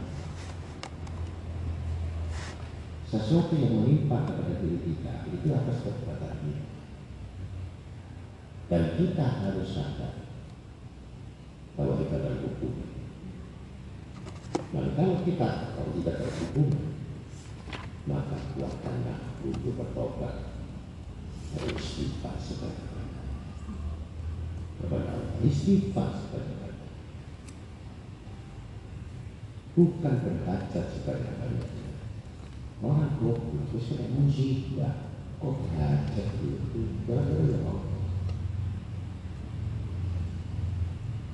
Tinggal istighfar itu maka mendapatkan jalan keluar. Ya jalan rumah kerja dijadikan semua itu mudah urusan. Karena apa? Allah sudah membebaskan hukuman. kamu gak akan bisa menghadapi. Fitnahnya anak, fitnahnya istri, fitnahnya pekerjaan, fitnahnya dunia, fitnahnya manusia. Kamu tidak akan sanggup menghadapi. Yang bisa membersihkan semuanya adalah Allah. Dan untuk supaya Allah membersihkan bagaimana? Maka kita mendekat kepada Allah. Bukan banyak dibicarakan, bukan banyak kita menggibah atau menghonori fitnah, kita sendiri daripada. Ditambah lagi hukuman, makin menyebar luas keburukan-keburukan itu. Untuk stop, maka Allah yang menyebabkan, bukan manusia, bukan kita. Jadi sakit. Banyak saran waktu, obat ini yang bisa menyembuhkan saya. Itu salah. Yang menyembuhkan itu Allah. Dengan media obat, dengan syarat ini. Tapi semuanya Allah. Kalau dosa kita ini belum selesai, belum lunas, maka sakit itu tidak akan sembuh. Belum. Karena belum lunas.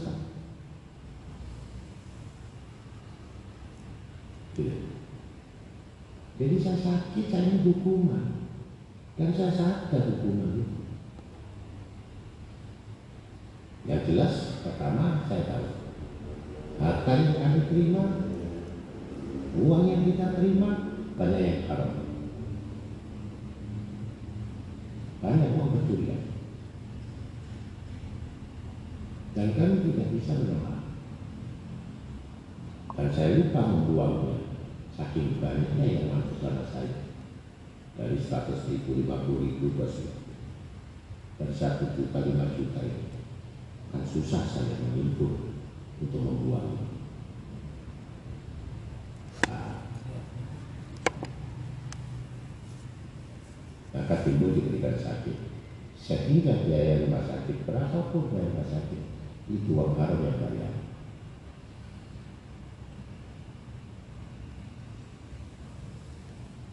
Saya dapat lima puluh juta. Saya lupa komitmen. Saya lupa nanti. Tiba. Maka langsung Allah hukum saya. Ini karena penyakit gula. Persis empat puluh sembilan juta sembilan ratus lima puluh ribu, lima puluh ribu pakai. lima puluh juta ludes baru saya sembuh.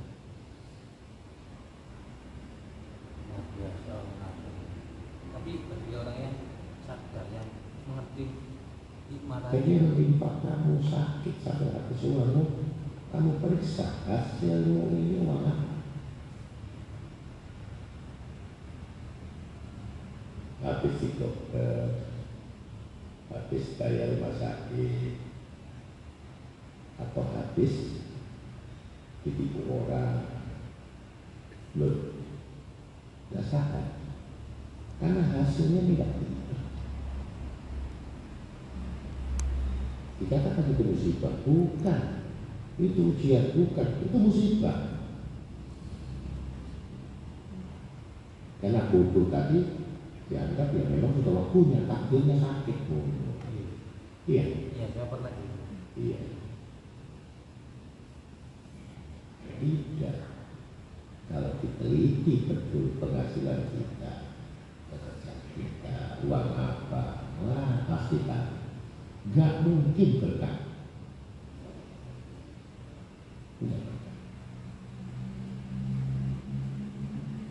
Maka jangan begitu besarnya saja, tapi ingat hasilnya jujur apa enggak. Kemudian sudahkah kita menunaikan hak wajiban sekitar kita, zakat kita tahu, maka tidak menimpa kamu. Kalau tidak sakit, ditipu orang. Kalau tidak ditipu orang, kamu akan difitnah orang. Kamu akan difitnah orang. Banyak sekali bentuk hukuman itu supaya kamu sakit. Sakit badan, sakit hati, atau sakit pikiran. atau sakit rumah tanggamu, lain macam-macam sakit. Tapi itu semua bentuk hukuman. Sekali lagi, makanya sudah saya kasihkan modal itu isi pers itu satu hari selawat itu. Padahal kamu itu belum menjalankan, hanya itu membentengi ketika kamu berbuat salah ini. Jadi hukumannya itu tidak terlalu berat karena kamu sudah mengistighfari, gitu lah. Kalau kamu tidak istighfar itu, tidak selawat itu, jebol kamu, pasti kamu akan tersesat. Hancur semua pekerjaanmu, hancur semua kehidupanmu. Bahkan Allah sudah menghilangkan keyakinanmu sehingga makin ragu-ragu dan semakin sangat buruk kamu pada Tuhan. Ingat-ingat.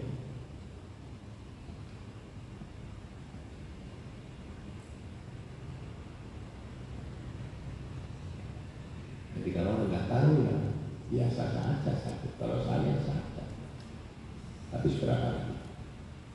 Dua puluh sembilan juta.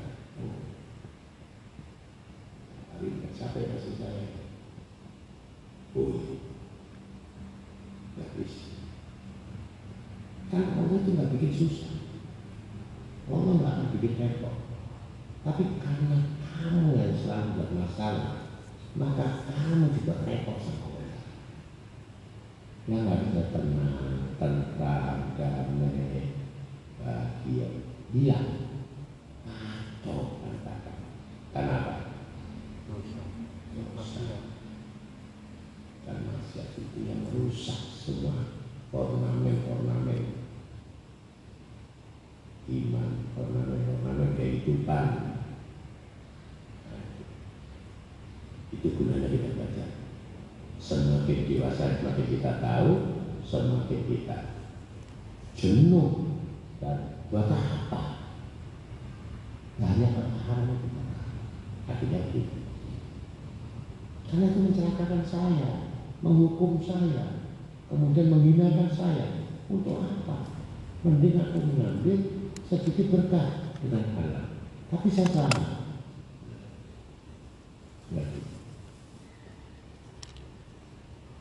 Jadi jangan terburu-buru, jangan tergesa-gesa untuk jadi kaya raya, jangan terburu-buru untuk mendapatkan rezeki yang besar, jangan terburu-buru lagi memimpikan, mengangan-angan untuk mendapatkan kebenaran sukses. Itu aku buat. Kalau nanti semua kita memiliki masalah, bisa. Dan itu pelajaran yang sering kita alami, tetapi kita selalu ingin mengulangi lagi dengan kesalahan yang berbeda. Yang jelas itu maksiat dan dosa. Penghasilan yang haram tapi pekerjaannya berbeda dan selalu mengulang. Tapi dengan beda topiknya, detailnya beda, tapi sama. Uang haram, penghasilan haram, makanan haram. Iblis tidak pernah putus asa. Iblis tidak pernah putus asa. Yang putus asa adalah manusia. Coba bayangkan. Iblis bukan kita yang buat putus asa, kita yang buat putus asa. Jadi dalam paham sudah tiga kategori ujian. Itu yang aku beriman. Kalau yang nggak beriman tadi, Allah musibah terus yang hukum. Paham ya? Lanjut.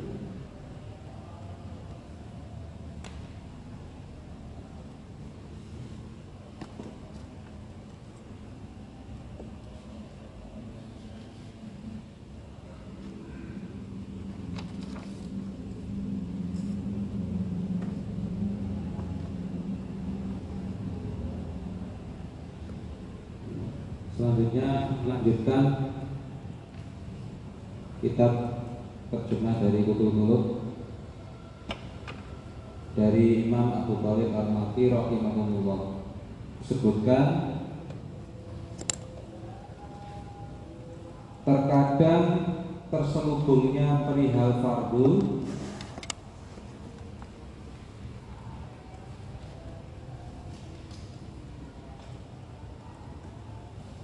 dan tertukar dengan fadilah,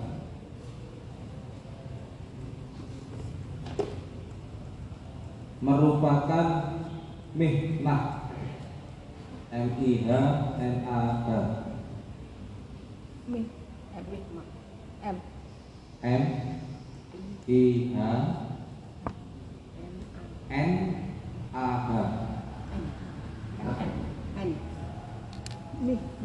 mihnah dari Allah Taala. Kalau di searching, mihnah ini adalah ujian keyakinan untuk para ulama ahli hadis atau hukum.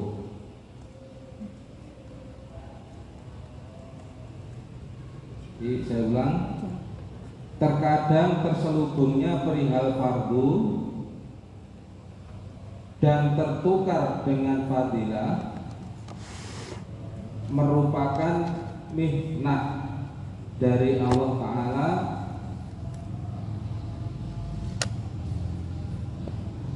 kepada hambanya,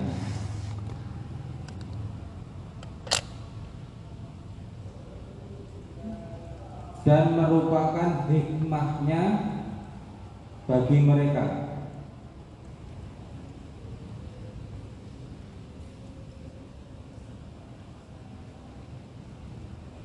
Sehingga mereka mencoba melakukan penakwilan, penakwilan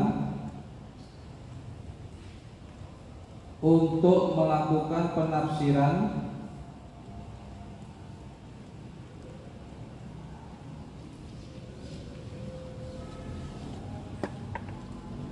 dan meninggalkan kerumitan.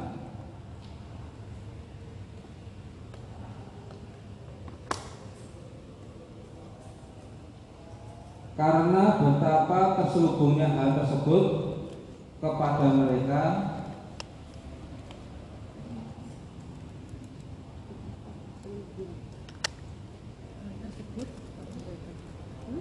karena betapa terselubungnya hal tersebut kepada mereka, sehingga ilmu mereka dapat diamalkan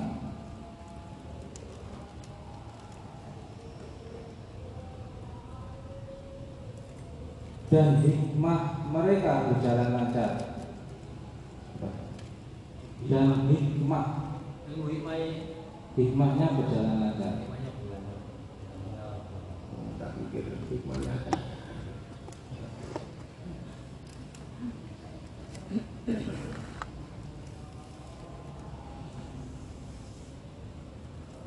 Sehingga hak tersebut merupakan didikan,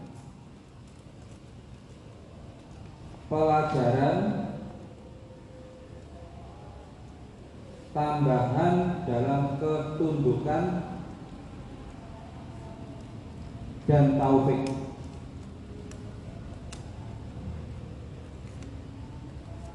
Jadi sebenarnya intinya pada kalimat pertama, terselubungnya hal yang fardu tertukar dengan fadilah merupakan mihnah dari Allah Ta'ala. Maksudnya mihnah adalah ujian keyakinan. Itulah orang awam itu akan mengumpulkan satu pasukan jadi memburu fadilah. Gitu. Jadi karena unsur fadilah dan lebih mengutamakan daripada yang diwajibkan.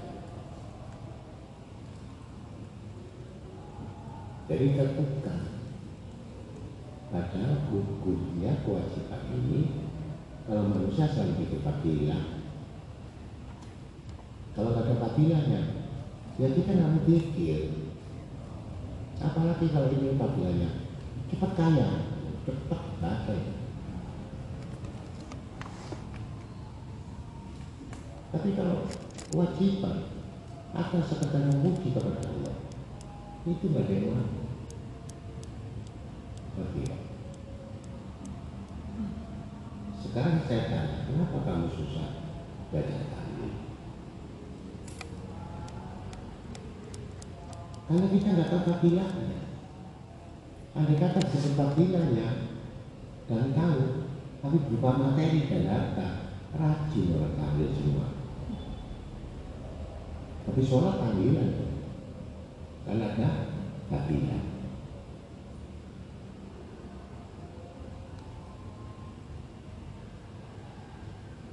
Sama orang bersedekah. Kalau kamu tidak tahu kabilahnya, apakah kamu mau bersedekah? Tapi disebut kabilahnya ini, ini, ini, ini, itu pun masih berat dilakukan. Kenapa? Eh. Dua sisi itu kabilah yang mana? Kabilah yang tidak memperjuangkan, kabilah yang tidak ada perjuangan, kabilah yang tidak perlu repot dan menghasilkan uang besar, itu banyak orang yang mau. Betul. Ya. Tapi kalau berkabilah itu ada sifat pengorbanan, perjuangannya, pasar badannya, lu siapa yang mau? Itu udah capek. Cari yang kabilah yang nggak pakai berkorban, yang enteng tapi cair. Banyak maksudnya. Akhirnya yang wajib terkalahkan. Maaf, seperti orang awam kalau ibadah ingin surga, apakah waktu itu ada bahasanya dari terbelan, apa kalau tidak ada surga kamu nggak ibadah? Gitu. Tapi sifatnya manusia begitu kan? Iya. Umumnya. Tapi kalau sudah mengerti, kalau sudah orang iman dan takwa, itu tidak mengandalkan pahala. Alasan. Jadi nggak ngomong kabilah? Ya. Itu Allah. Ya.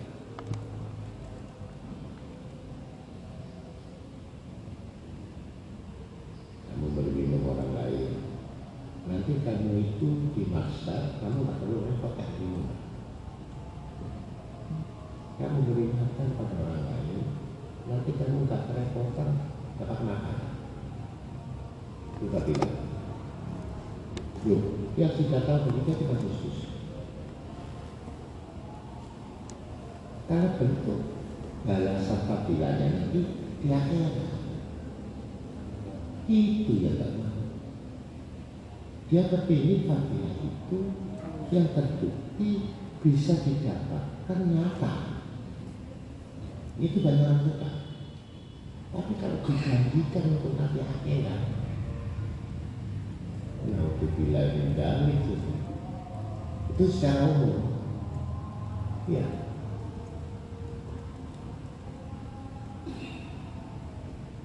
Nah, kita jujur, segala kita amalkan kita butuh yang, yang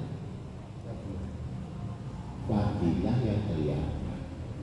Kalau tidak kelihatan, ngomong kosong dia melakukan hal itu. Apalagi balasannya itu diakhirat. Apa nama akhirat itu? Wong saya sekarang kebutuhannya sudah menjaga.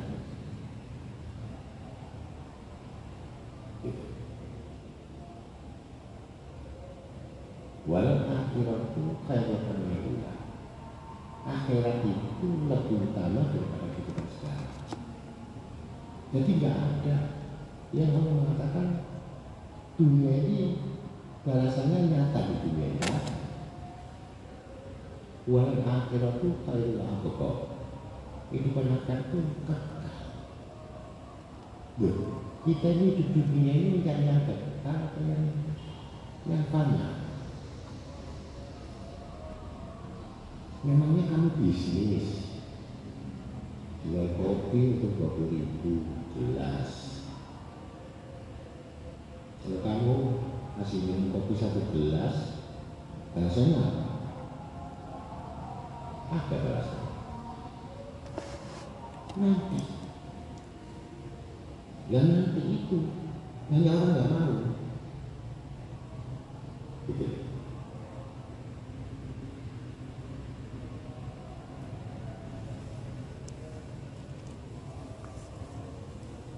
Ya, yang ceramah saja cepat bayar, yang akan mengurang cepat pulang harus bayar. Oh, apa sih menurut nanti balasannya tidak ada macam ini, tidak boleh.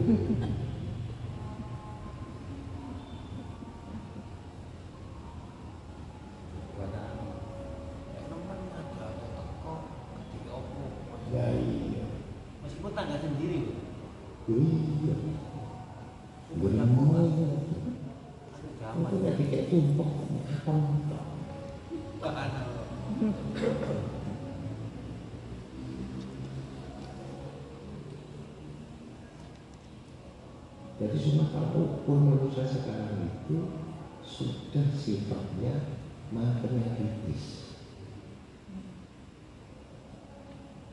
bukan takwa, materialistis. Semua amal ibadah wirid diukur semua harus dengan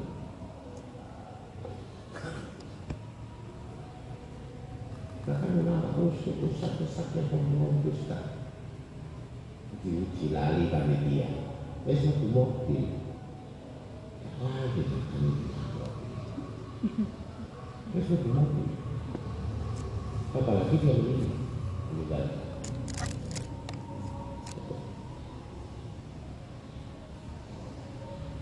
saya sendiri ada tamu terus besok saya transfer loh dicoba saya masih ingat tulisan T F T transfer gak bajingan ya transfer eh, ya itu juri kalau bikin ujian kalau pemikir transfer ya pemikir dikasih dosa sendiri yang sudah tidak mengharap dunia tidak mengharap uang tapi ketika dijanjikan tuh dilengin baginya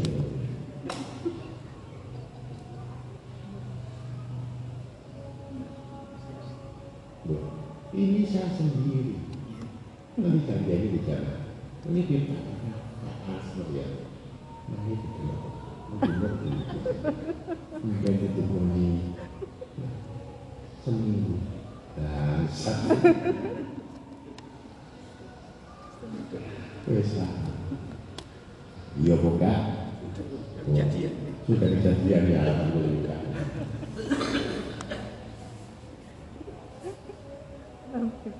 Rasa dia betul. Ada dulu ya. Dulu bisa boleh padahal. Tapi di W A itu ya, saya transfer boleh aku. Kasihnya saya itu boleh. Tak buka mana kok tak orang W A ini. Bahasa sudah transfer kawan loh wajibnya tuh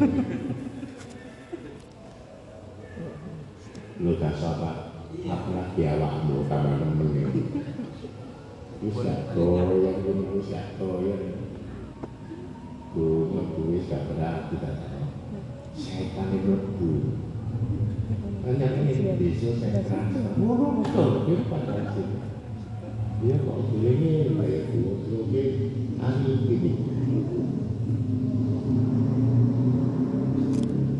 jadi dipuji bayangin ya tentu kan kami ingat-ingat karena masa gitu ya kan sembarang lele kemarin pas yang diperkulit kueleng terus ini iya terutama uang uang yang masih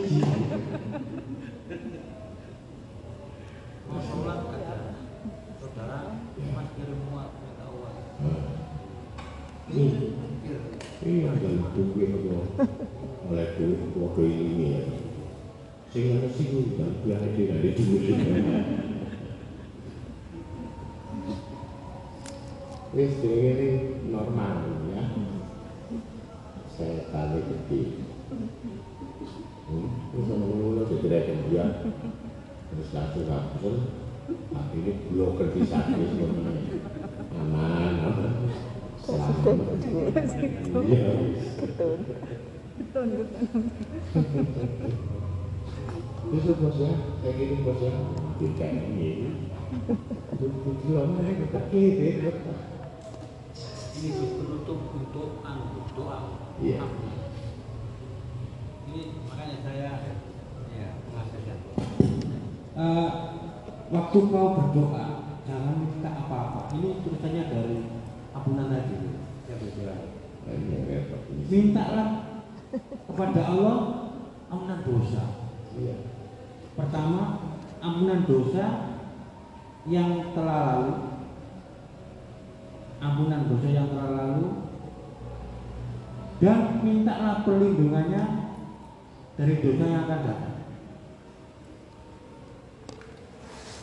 Ampunan dosa yang lalu, minta ampunan dosa yang lalu dan perlindungan dari dosa yang akan datang. Kedua, mintalah agar dibimbing untuk melakukan ketaatan yang baik. Mintalah agar dibimbing untuk melakukan ketaatan yang baik, baik perintah, baik dengan perintah, bersikap ridho terhadap ketentuannya. Menjalankan perintahnya, bersikap ridho terhadap ketentuannya, dan bersabar atas segala ujiannya. Mintalah agar dapat bersyukur atas nikmat pemberiannya yang melimpah. Jadi tidak itu. Mintalah agar dapat bersyukur atas nikmat dan pemberian yang melimpah. Dan terakhir mintalah mintalah meninggal pada husnul khotimah. Ini terus juga doanya para suatu sahabat. Ini adalah ditinggi. Oh kau, baik. Wah kali ini nomor sih. Iya. Kalau beli itu cara dibaca dalam dia. Iya.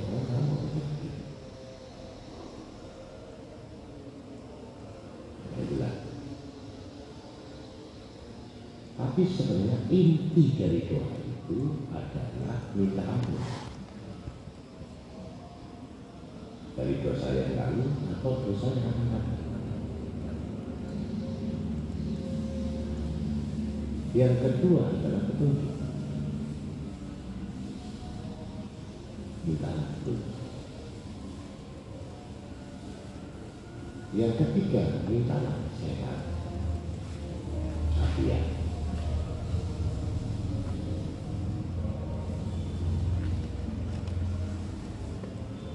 Yang keempat, minta tambahkan ilmu pengetahuan.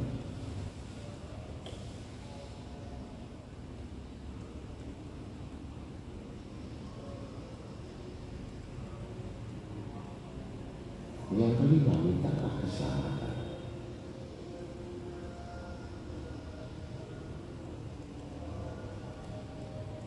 Makanya doa selamat itu komplit. Selamatan fikir, ya, afiat. Saya siap tadi.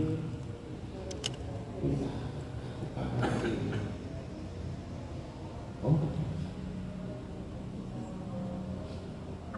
Baba kata berikiki, berkandar.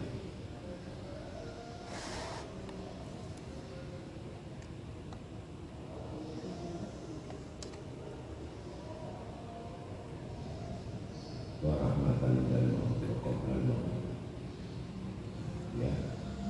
Minta ampun sulmati dan minta rahmat sesuatu. Wa ma'firatan kami, ampunkan kami sesudah kami mati. Mati saja kita ampun. Wahawin alaihi sesuatu dan mudahkan kami untuk menghadapi sesuatu. Alwi bukan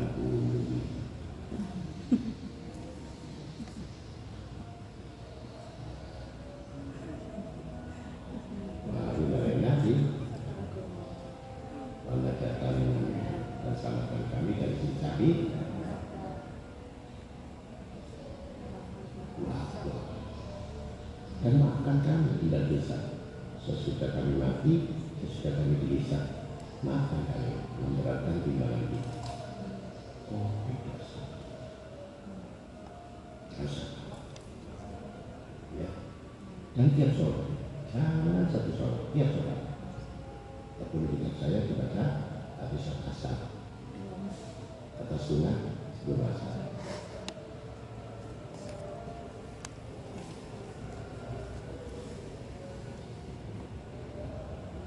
Terakhir minta kamu selain mati husnul ya Allah biha ya Allah biha ya Allah husnul khotimah. Jadi yang selamat ini jangan sampai kalah.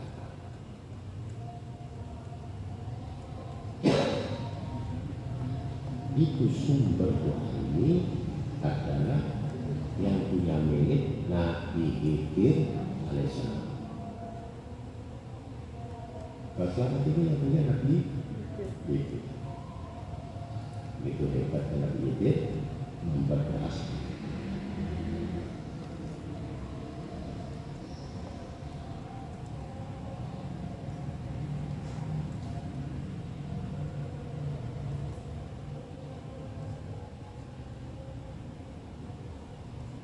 Tapi kalau orang suhada, orang soleh, para tabiin, para wali-wali yang juga butuh.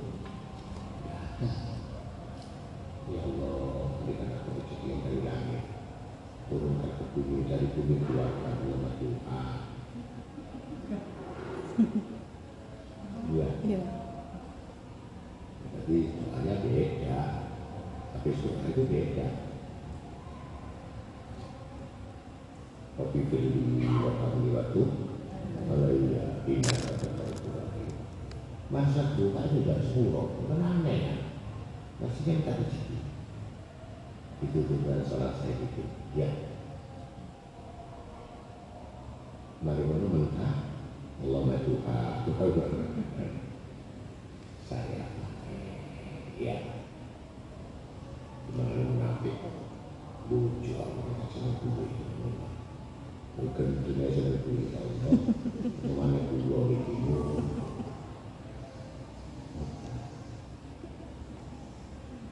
Jadi kita ada perbedaan bagaimana doa yang mengandung kedekatan, ada doa yang sifatnya permintaan kehidupan, ada doa sifatnya kedekatan pada Tuhan, ada sifatnya doa memaksakan untuk menerima kita. Itu bedanya di situ. Kalau kita bisa melepaskan sifat hamba tadi, berarti dia minta amanah sama Tuhan. Sifat pendekatan sama apa?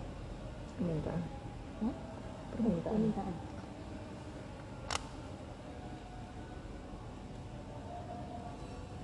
Aduh.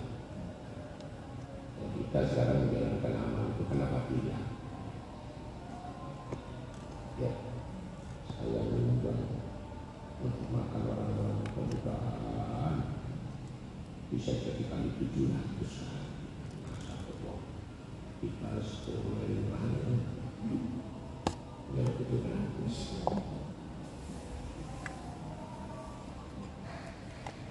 ratus mata perjuangan kita itu saja kalau dulu kalau yang singkatannya iya kata saya kan kita perjuangan macam dan kita juga kamu tahu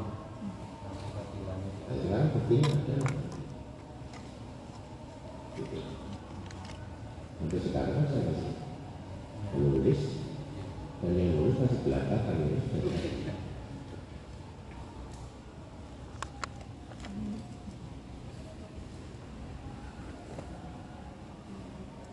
tapi jangan khawatir masalah rezeki selama kamu berjuang bersama Allah maka Allah akan menolong. Selama kamu berjuang ke dirimu sendiri, maka tolonglah dirimu sendiri. Allah tidak bisa. Mau minta tolong Allah, maka menolong dengan kamu sendiri. Bisa Allah tolong Allah. Iya, ya betul. Menolong dengan Allah, pasti kamu akan ditolong Allah. Sudah pasti.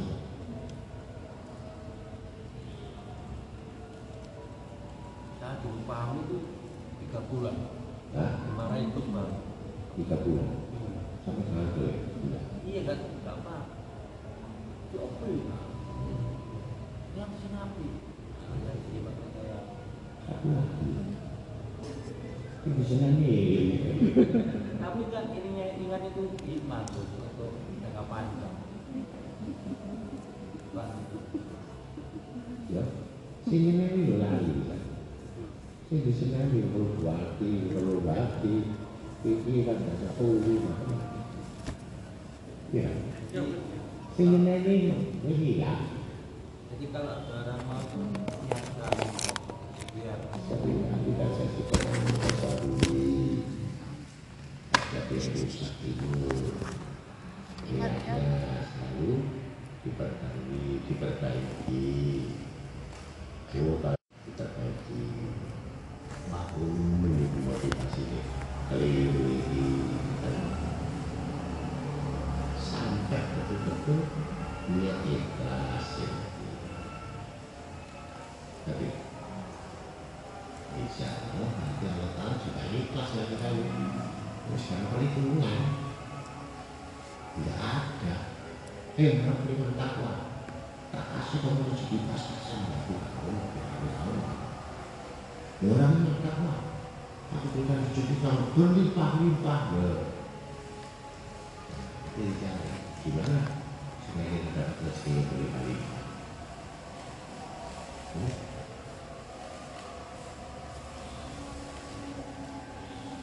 Jangan berbicara soal kamu, boleh. Lapor, tapi memang lapor juga. Kau dengar tiga jari ini, kau dengar. Ya,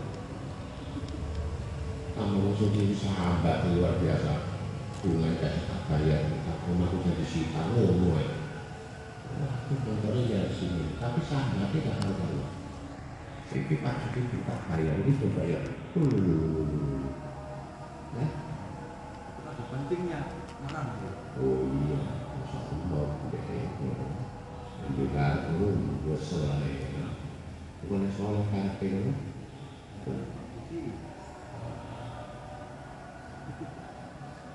Tapi kamu kan udah. Ya tapi kata ini ada awal ini kata mereka. Yang jelas itu kamu akan berarti bisa berikhlas insya. Bukan ikut yang jadi akhirnya ini yang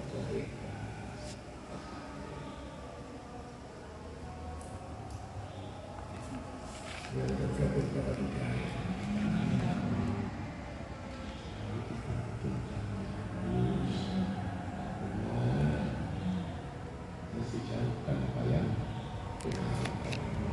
amin amin.